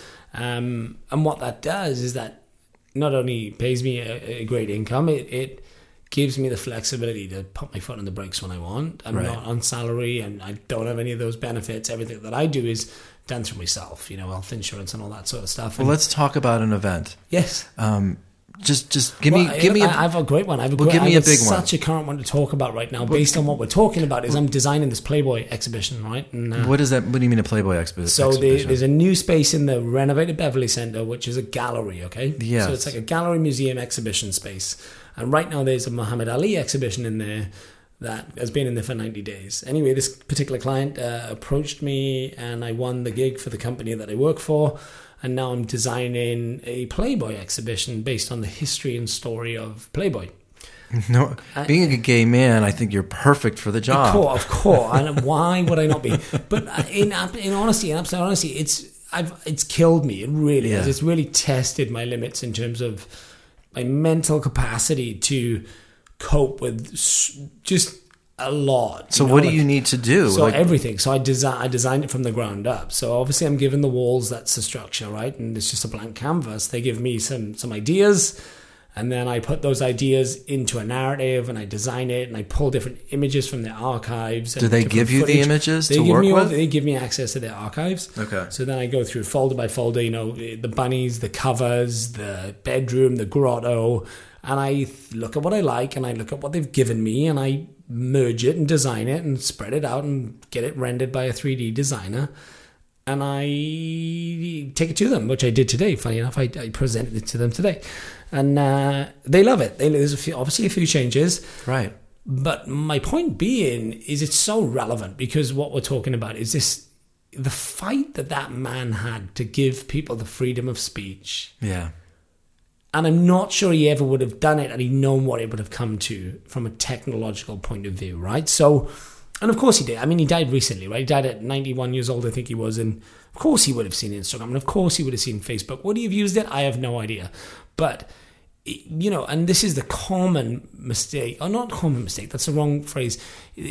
I knew nothing about Playboy besides the fact that you could see tits if you opened the centerfold, right? Right. And I said that today in the presentation, and they were killing themselves. I've already won the job, and I said what I've loved about this process is going on a journey of a man that everybody just sees in a red gown with beautiful women around him. Right. But that was a complete opposite to what Playboy's even about. Yeah. Playboy started, he wanted to give, you know, civil rights a voice and African American artists and illustrators and, you know, political figures a voice. And then he wanted to, you know, we broke it down into sections of like freedom, freedom of pleasure, sexual freedom. You know, he wanted to. There's something called the kitchen movement. I mean, I could I could really bang on about this all day. You know, where black African American performers and, and workers used to have to enter through the kitchen door. That was a rule, hmm. right? That was a rule. And Hugh Hefner changed that. He allowed them to enter through the front door. So it's called the kitchen movement. And then, you know, he started the Alex Haley interviews with, you know, uh, Malcolm X and Miles Davis and Sammy Davis Jr. and, and Martin Luther King. So he really did push the boundaries and give African Americans a voice in a mainstream publication. You know, it went from getting 500, 200,000 circulation in its first month to 7.2 million circulation at its highest point Right. Every month. You know, that's a magazine. And and what upsets me about print is it's a dying art form. You know, Yeah. like even now the circulation's down to a million or under a million, I think, and it's all digital. And it's like they give me a copy of this month's issue. And it's been nothing but joy flicking through it because it's like, wow, I've actually forgot what a magazine was. Yeah. Um, because would I pay 20 bucks for a magazine now? I would just get it online. Yeah. So, but back to my point is, you know, it, you know, talking about older people and how I love their stories. They fought for something. I wonder now if you could sit with those fighters, how they would feel about the freedom they've given to certain voices. Right.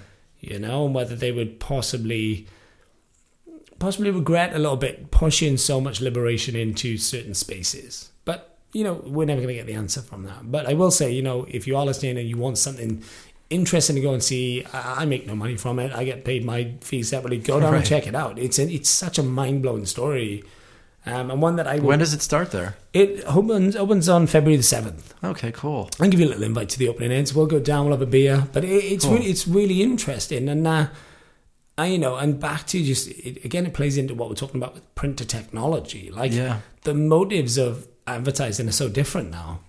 Yeah, and I was even thinking about the photos in a Playboy magazine. Like, I almost feel like they're not as valuable now. Yeah. because everybody, it's almost like, and- don't, I mean, this goes back to LA and you guys coming out here, but I don't want to forget about that original question. It almost feels like we value people who take off more of their clothes. Yeah. And that's happened in the yoga industry. You know, I, I bang on Alo Yoga sometimes because all they're posting primarily, um, and even and just be, and I only bring up Alo Yoga because I work in yoga. Yeah. But all these companies, I mean, you know, uh, everybody's trying to get attention. Um, but Playboy was a professional um, publication Yeah. that knew what they were doing when it came to posting nudity, and they did it in a way that um, there was a reason behind it all. It all made sense. It was done tastefully. Yeah. We're all. It's almost like we're valuing extreme. You have to be extreme. Alo Yoga has to post these um, incredible insane photos. I, um, yoga teachers have to post basically completely naked or Yeah. half naked to stand out. I I don't know what what makes sense anymore. Yeah, yeah.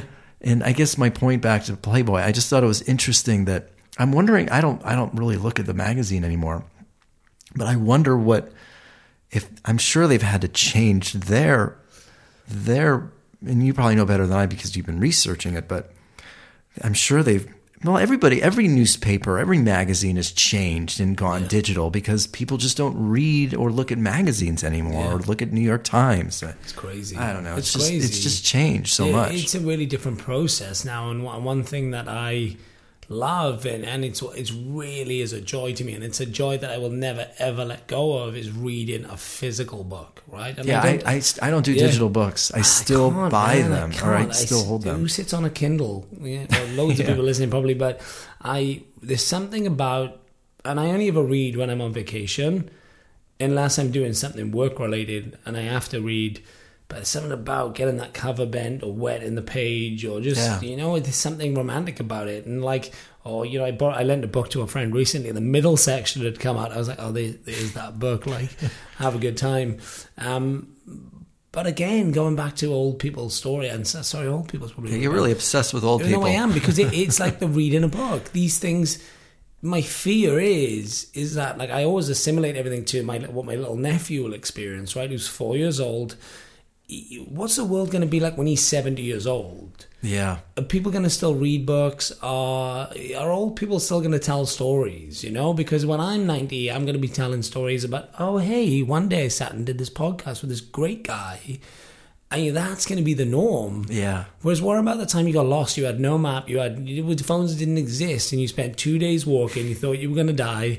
That's a story, you know. Yeah. So it's kind of it, relativity is becoming even smaller because our world is becoming bigger but more scrutinized. If that makes if that even makes sense, like No, it does make sense. it's a it's a really scary thing, and and it's like the only analogy I can give you is when you sit there and think about flying on an airplane. If you think about it too much, you'd never board a plane. You know? Yeah.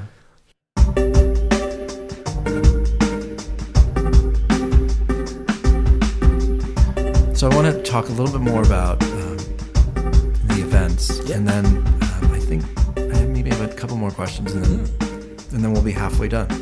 Yeah. There we go. That's the first hour of six. See, again, Marc, Marc, Marc could just talk. Um, when you actually probably you must talk in your sleep because you just you need to keep talking. Do you know what? I feel it's interesting because do you know what? I feel like maybe this has been a conversation that I've been waiting to have for a while because people don't talk like this anymore.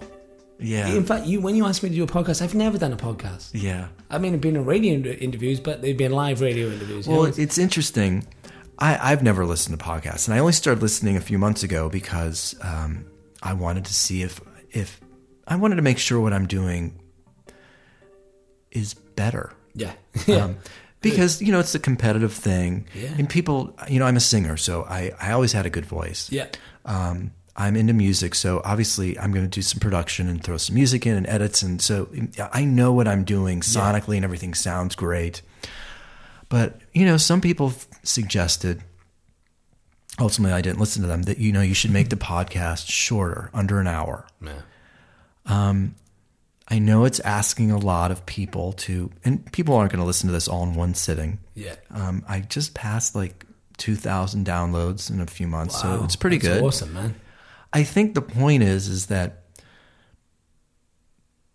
we don't talk like this anymore. We don't. And I want so I I started I wrote a book last year and I finished it.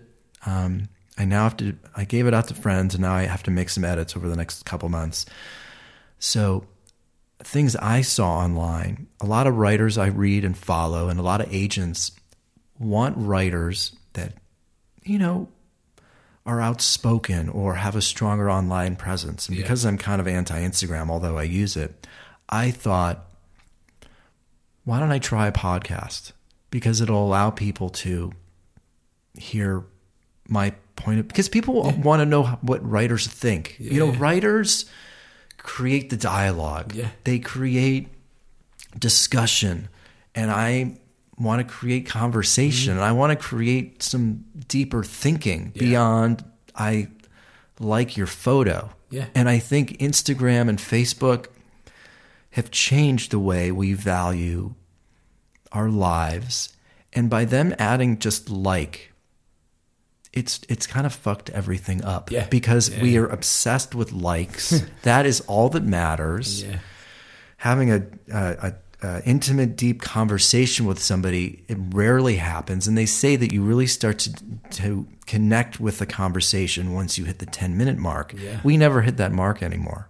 It's so, So- true. Um, but and, It's so true. I mean, we're going to hit the 10 hour mark on this one, Yeah, which is so- it's the goal. so um, I guess to end here, so I mean, I could have. So you made it to Los Angeles. I did. Um, yeah. So there's obviously now. Are you bumming out that you're not making it as an actor right now? Or, or I'm sure creatively though, you're obviously involved with a lot of artists putting together these events. I mean, creatively, creatively, right now, I'm, I'm near exhaustion, and it's the first, second week of the year. Um, I mean, and I say that with, you know, with joy. Right. I, I mean, I get this creatively sucked out of me every week. I mean, just today, I sat in the boardroom full of twenty people, and it was just, you know, why, why this design, why this room, why this color, why this shade, why this story, and there's a reason behind everything I placed in that seven rooms. Um, so look, I'm, yeah, the answer is yes and no. Well, you, I- I, I, typed you in online, and you know, I saw you singing. I saw you in a show. Yes. So I mean, are, are this is the thing? Are you feeling though? Although you you came here, I mean, your your husband does more acting than you, and you're involved in these events. But are you feeling though you want to put something aside or events so you can pursue more of your thing? Yeah, I think so. And I think this, you know, last year I, I kind of come out of the blocks really strong. I, I flew back from Australia and I was really frustrated. I was like, wow, I need to make some changes. And what I do really well is when I want to do something, I go and do it, right? So, like, I got, I got back and I made all these changes in my life. And I was like, wow, these are really good. But again, they become changes that were not geared towards what I originally came here for. So I had a little reset mid year and I was like, cool, like ride this out. You, you're doing well. And uh, instead of, and that's why I just declared, you know, I'm, I've given up making resolutions because I, whenever I make them, they ultimately fail, right? And, uh, and it's not because I'm shit at sticking to my word or I just find what human beings these days do, and especially my experience, is you put it out there and people challenge it to the point of failure. And I will give you the perfect example. About six months ago, I wanted to become sober, right? It was a goal of mine to not drink for 12 months. Okay. Not because I'm an alcoholic, not because I suffer with that behavior around alcohol. I love a red wine. I collect red wines, or at least I've started to. And it's something I'm interested in, right? Um, It sounds like a what an alcoholic says. denies to- it. to- Yeah. Well, look, interesting enough, I went to I went to AA, right, and I'm I'm more than comfortable speaking about it uh, because I never got in a situation where I was found on the curb covered in vomit. I mean, look, I made some few silly mistakes. You know, I might have drunk a bit too much sometimes and never turned up to class, but you know that was probably the biggest one. Um, but I just got to a point in my life where going back to the thing you said earlier, there's not enough time in a day, right? So if you go out, if you work all day and then you go and have a few beers, but one beer too many, and then you lose your fuzzy headed in the morning, by the time your body kicks in, it's midday. Before you know it, it's six o'clock, you've lost the whole day.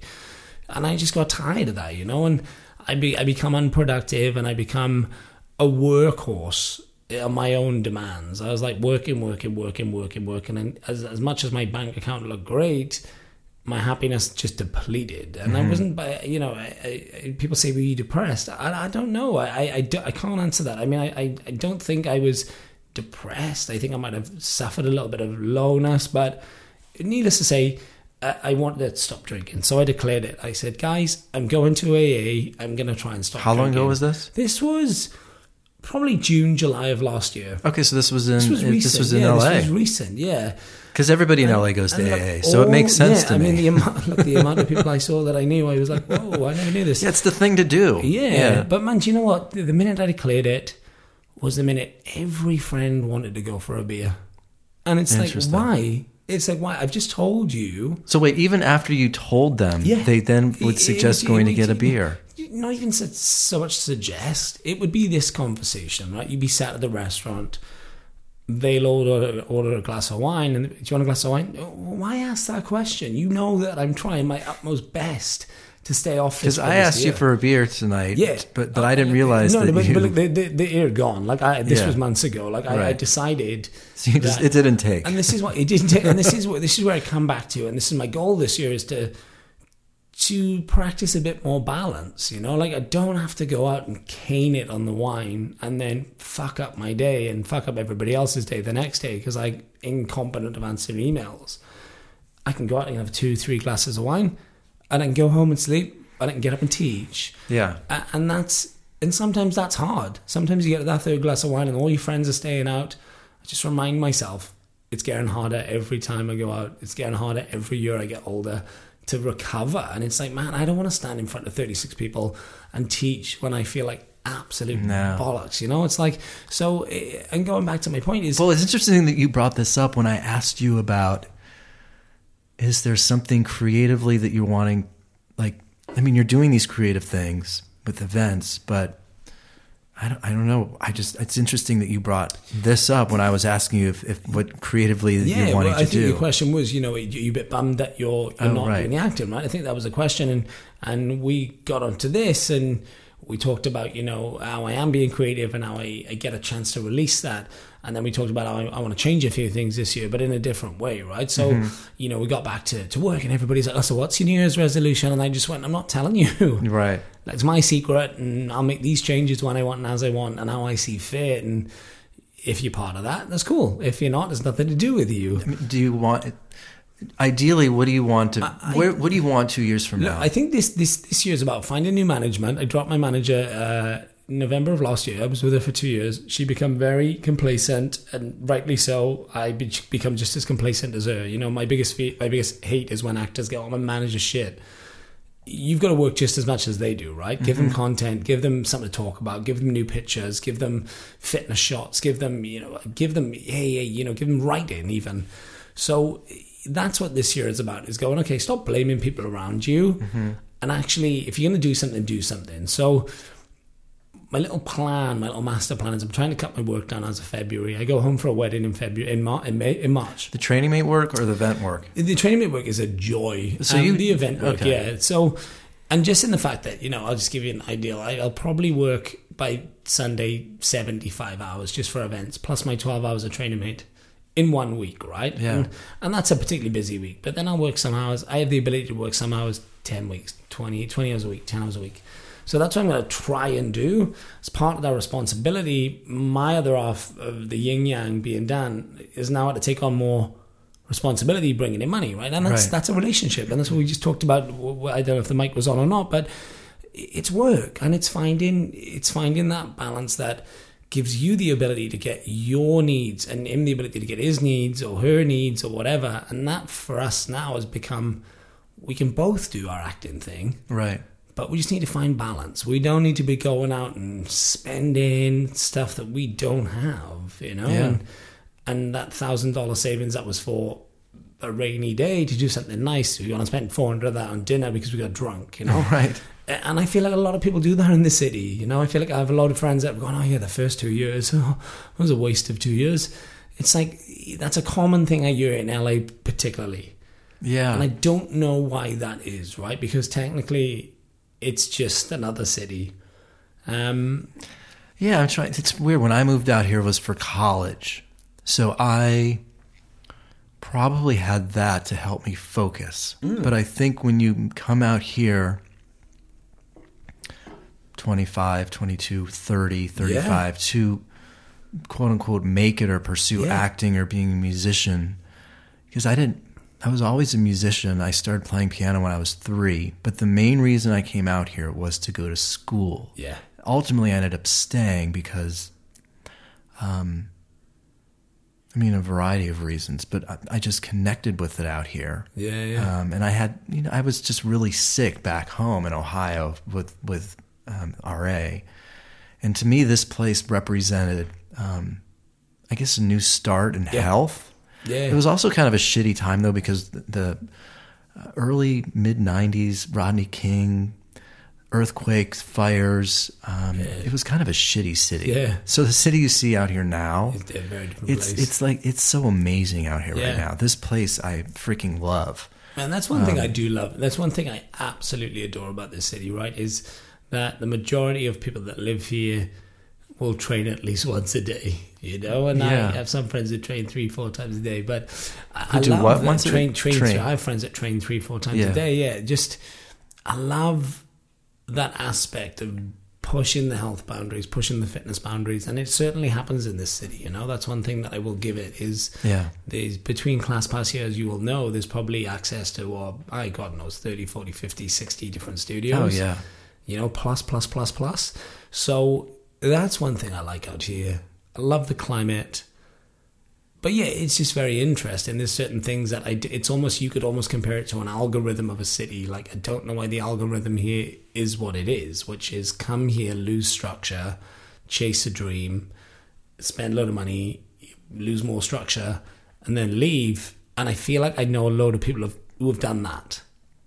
and and you're still committed to you still want to be a successful actor I would. I'd absolutely love to be. and Do I- by do- do- well, yeah and i def, it's funny i i define success differently as an artist you know Yeah. successful is not being on famous. television It's paying the bills through Yeah. what you do and love. And yeah but it's also getting better at your craft every day. Mm-hmm. it's it's doing something every day that could hopefully inspire you yeah. Um, spending an hour reading, or if you're a guitar player on your craft. And it's funny, and we'll end the segment. We'll end the interview. The way that you were describing the issue you have potentially with alcoholism, Yeah. and how one can turn into two, into four, and then it's and then before you know it, um, you're you know you're wasted, you're hungover, you ruin the next day. I, in this weird sort of way, that is actually what I think happens when you stare at Instagram. Yeah. It's a it's a chain reaction. Before you right? know it, Yeah. twenty minutes, thirty Four- minutes, four an hour hours have in New York. Four hours. Yeah. I will never forget the day. Four hours. I was like, "Are you fucking kidding me? How in this God's world have I been on Instagram for four hours? I was working. I was at an event. Yeah. So you know, and something you said just triggered my memory, and I thought it was a wonderful thing. And I was watching a documentary called. In fact, ironically, this is it is so bad. I was watching something called Insta Famous, right? Yeah, and there's one on um, called American Meme on on Netflix. American, right seen, yeah, I, I watched a bit of it. And Yeah. anyway, there's this weightlifter on Insta Famous, and he said something that I actually really like him for saying it because I was like, man, your fucking life sucks because all you do is entertain this notion of people liking pictures to get money, right? Yeah. So I was like, that's a really sad twatish thing to do. And he was like showing all the things that he did, like he laid a thousand mousetraps down and he was cartwheeling and somersaulting through them, and I'm like, why? Yeah. Why? Why? Why? But he did say, he said you know, he gets pissed off at the fitness industry because people moan and find it hard and whinge and get aggressive. He's like, it's a privilege that your body can move in such a way. Yeah. And you might resonate with this, given you, you know, with your arthritis, is eh, to be able to do what we do and run and walk and lift and press and do yoga and cycle and spin there are some people that that's the only thing they want is to get out of a wheelchair and walk 10 meters right, Right. and so i was training the other day at studio city at 6 a.m in the morning which i hate training that early but and i just reminded myself i thought this is a privilege the fact that my body can do this and i can push really hard i'm going to stop taking that for granted yeah. and one day that movement's going to get harder. So I'm just going to enjoy the fact that I can really sweat and really release those endorphins, you know? I think this is the perfect way to end. I think that's why I respond with Training Mate the most because because of my history. I'm not. Yeah, I want to stay healthy. I eat well. I want to feel like this 50, 60 years from now. I know it's not possible, but as close as I can. Yeah. I think I resonate the most with Training Mate because it's about having fun and it's about for some reason I just I feel lucky that I'm able to just go there, have a good time, but Yeah. also do something where I'm I know I'm doing something good for my body.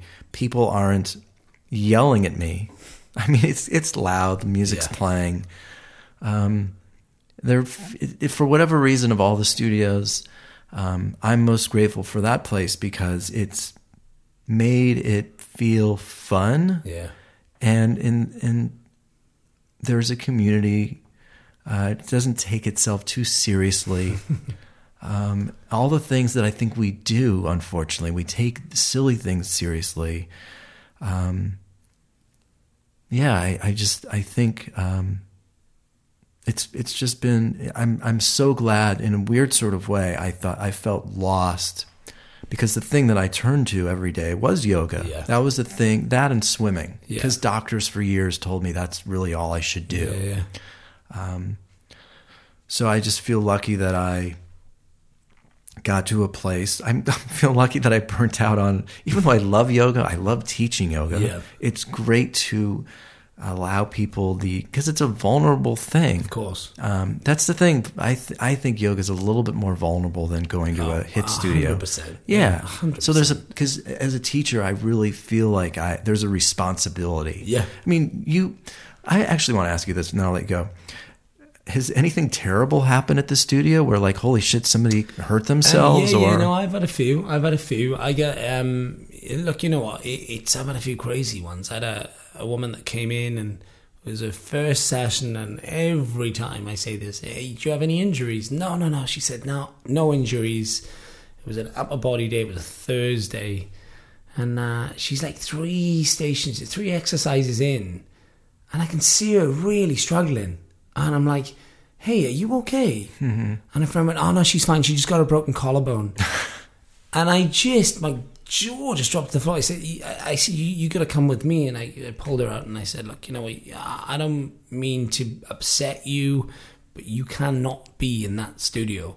And she was so confused. She's like, "Why?" I'm like, "You got a broken collarbone." I'm like, "I'm happy to give you your first free session back." Yeah. but you got to leave, right? Like, I, I'm here to take care of you. My responsibility as a certified trainer is to make sure that you ain't risking anything to yourself or harming yourself. And right now, you are exactly doing that.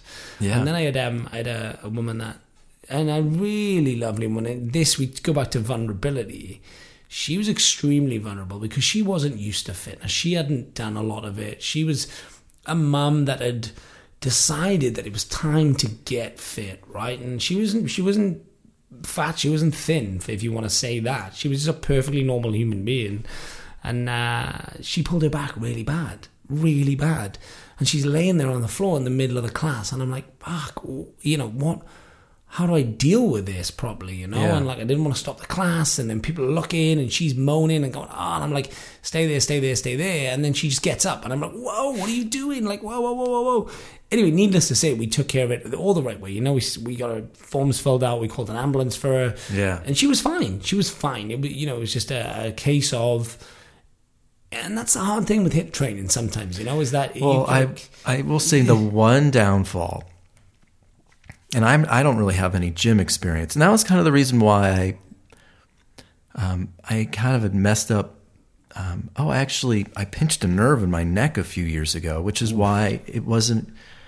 I mean, it was te- it was terrible. yeah. Um, I I can't begin to tell you the pain, and um, I also tweaked my lower back a couple of years ago. So, I the first few months I started doing these classes, I never picked up heavy weights. Yeah. I mean, like, and it. I, the one drawback with these types of classes, I do feel like you kind of need to know a little bit what you're Yeah. doing because Yeah. you could hurt That yourself. attention to detail, you know, when you have 40 people in there. It's tough. and that's that's where and that's where the now this is a really good point because that's where people get training mate wrong they're like they see these fun bouncy jumpy energetic Yes. videos but you know we're all trained and we're all trained to to watch 40 people and believe it or not it the more you do it the easier it gets So, what are you looking for when you? E- everything Eh, you know you immediately and it's easier to spot because it stands out like a sore thumb So right? I mean, are you looking for people hurting themselves? people and- doing people's forms wrong. Yeah. People deadlift, the most common exercise. I gotta say, do. I don't really like doing Yeah, deadlifts. people do them wrong all the I- time, you know? I'd rather do something else Yeah, than a deadlift yeah. because it seems so easy. It- it's just so people. A lot of people do that wrong. A lot of people row a bit incorrectly. A lot of people just generally don't like lifting is so crucial that you lift the right way, right? And, Yeah. And regardless, and this is this is the human mind, and this is probably a really good thing. Is our ability to concentrate now is so minimal. Right. And So you like- guys go through the, the Oh, intro at the man, beginning we- really I- fast. I, I, myself, Milty, Gibbo, some of us whiz through it, right? Because let's be fair, you're there for 45 minutes. The worst thing is they're watching a 12 to 15 minute demo. Everybody starts to yeah, lose that nobody energy. wants to pay attention But to that. what in, in that in that being said, it's kind of a catch twenty two because I could spend ten minutes and I could show you the movement five to six times. You're gonna switch off. I could whiz through in two minutes and show Yeah. you the movements. You're gonna switch off, right? So we do the best we can. I And- agree. I and, mean- and I think some people are just never going to listen. And it's always the ones that talk while you're demoing Right. that are the first ones that A, injure themselves or B, go, hey, well, what are we doing again? Yeah. and yeah, that's highly frustrating. You know, it's part of what we do, and it's part of our service to be like, hey, of course, I'm going to show you. You know, it's all about safety, but man, fuck, it, it's it's annoying. Yeah. it's annoying. You know, but Yeah. um, yeah, So you are you actually are certified. yeah. I, I mean, I, I dodgy certified. I drove out to Arizona and paid some guy to sign a certificate. No, I uh, actually, uh, I, I was actually be, I was certified when I was like seven, 18. Yeah. So you, were you a trainer before training? Mate? Yeah, yeah. I used to teach at a gym called Soa Gyms, and I was a fitness instructor. So Okay. basically, I was you're one level below a personal trainer, and so you would come in and I, you would be assigned to me to Yeah. kind of do an induction and just if you know some different levels, give you one or two free sessions. Yeah. And then Well, there uh, is a, and I catch this being a yoga teacher. You know, when you're in front of a room, you know, people elevate you. yeah. and oh God, and yeah. they they think that you're um, that you know everything, Yeah, that God, you've yeah. seen Yeah. everything, and the reality is is that I don't. Yeah, of and course. I, even though you, I'm a certified yoga teacher, even Oh, though you're a God, yeah. certified trainer, um, and because you know you market, I mean, Training Mate markets themselves that you know it's fun. Quick, Yeah. get in and out, get your workout Yeah. in, but still you can get injured. And same with yoga. You can, I mean, the classes I teach are strong flow, um, but I I try to warm up people's bodies slowly. Yeah. I try to pay attention to detail because here's my point, and we'll close here because we could talk for hours. It's eleven a.m. I think awareness is the is the theme and uh, Yeah. subconsciously of the show. Yeah, Our awareness of what we really think and how we really feel is getting diluted by information, photos, expectations, responsibilities. We lose who we really are. yeah, And so, I mean, Training Mate obviously wants to sell a fun, quick workout. And that's, but everybody's doing that because time is value, Yeah. valuable. But, you know, we go in we think, oh, we can do this or we can go that or, or do that or our bodies are capable of this or that. And we need to slow down. yeah. And, and although I, I understand why all these studios are doing this and, and wanting us to get a quick workout, and even yoga classes now used to be much longer than they are now. Um, it's important to slow down Yeah. and have a conversation. Talk to you, maybe not in the middle of class, Yeah. but afterwards, like, hey, you know, that was great, but. I'm sure you. I'm sure you. Oh, you're willing to go up to somebody after and be like, "Oh, you Of know, you should do course. that a different way or That's something." it, of course. And we, you know, most of us stick around after class. Yeah. You know, unless we have to rush off for something which is very rare, we stick around and we're at that counter and we say goodbye and how are you and great job and. Course, anybody that comes up to me, and I'm the, I'm always a firm believer in if somebody asks you a question, don't lie. Just say, look, do you know what? I actually don't know. Like, Right. And that's what's. I just say, just yeah. freaking Google. Don't ask me. Yeah, just Google it. Yeah, just ask, ask Siri. Siri's the best. Um, you Yeah. know, no, I really do believe that. You know, is that. But I think going back to your point of what this whole thing has come back to, it is awareness. It's awareness of what's happening around us, how we use that, how we avoid that in certain ways. You know, like, and that relates to everything: time, technology, conversation, human beings. The you know, just chatting tonight and and it's actually made me think, man, I need to do more of this because Yeah. yeah, we could, we could. I mean, we could talk for five, six hours. Well, I think what's what the point is, what's fascinating is that people every week when somebody comes on, um, they're blown away, Hmm. and I think it's because they. It's almost like it's a floodgate that opens. It's like holy shit! I actually haven't talked Like this. like this for a few years. I, Yeah. I because I don't do it anymore. Nobody really asks me these questions. Um, or nobody actually makes me feel like they're listening. Of course. Because they're looking at their phone. Yeah, yeah. Or we go out to dinner and I'll look around and people aren't really talking anymore. So this this it's opening up floodgates. People don't talk. It, it's so it's so multidimensional what's Yeah. going on, and um, I I forgot my point. We're talking about awareness. And, Yes, awareness, Yeah. and and I th- I, I think the sh- but there was something else that you asked me, and of course I'm going to listen back and I'm going to remember. But um, somehow I was I started talking about the podcast and Yeah, no, conversation. We could talk for hours. Yeah. you know, like, and we could, and that's the. I think. Oh, what- you you were you were talking about like you haven't talked like this Yeah. for a long time, and it's making you think about Yeah. you know your life and and how you don't really talk Yeah. much, um, or you don't have these types of Yeah. which I get. And can we all sit down every day and have a three hour, two hour conversation? Of, course, course not. not. But there are things that you can do, whether it's twenty minutes, thirty minutes, where you can set aside everything.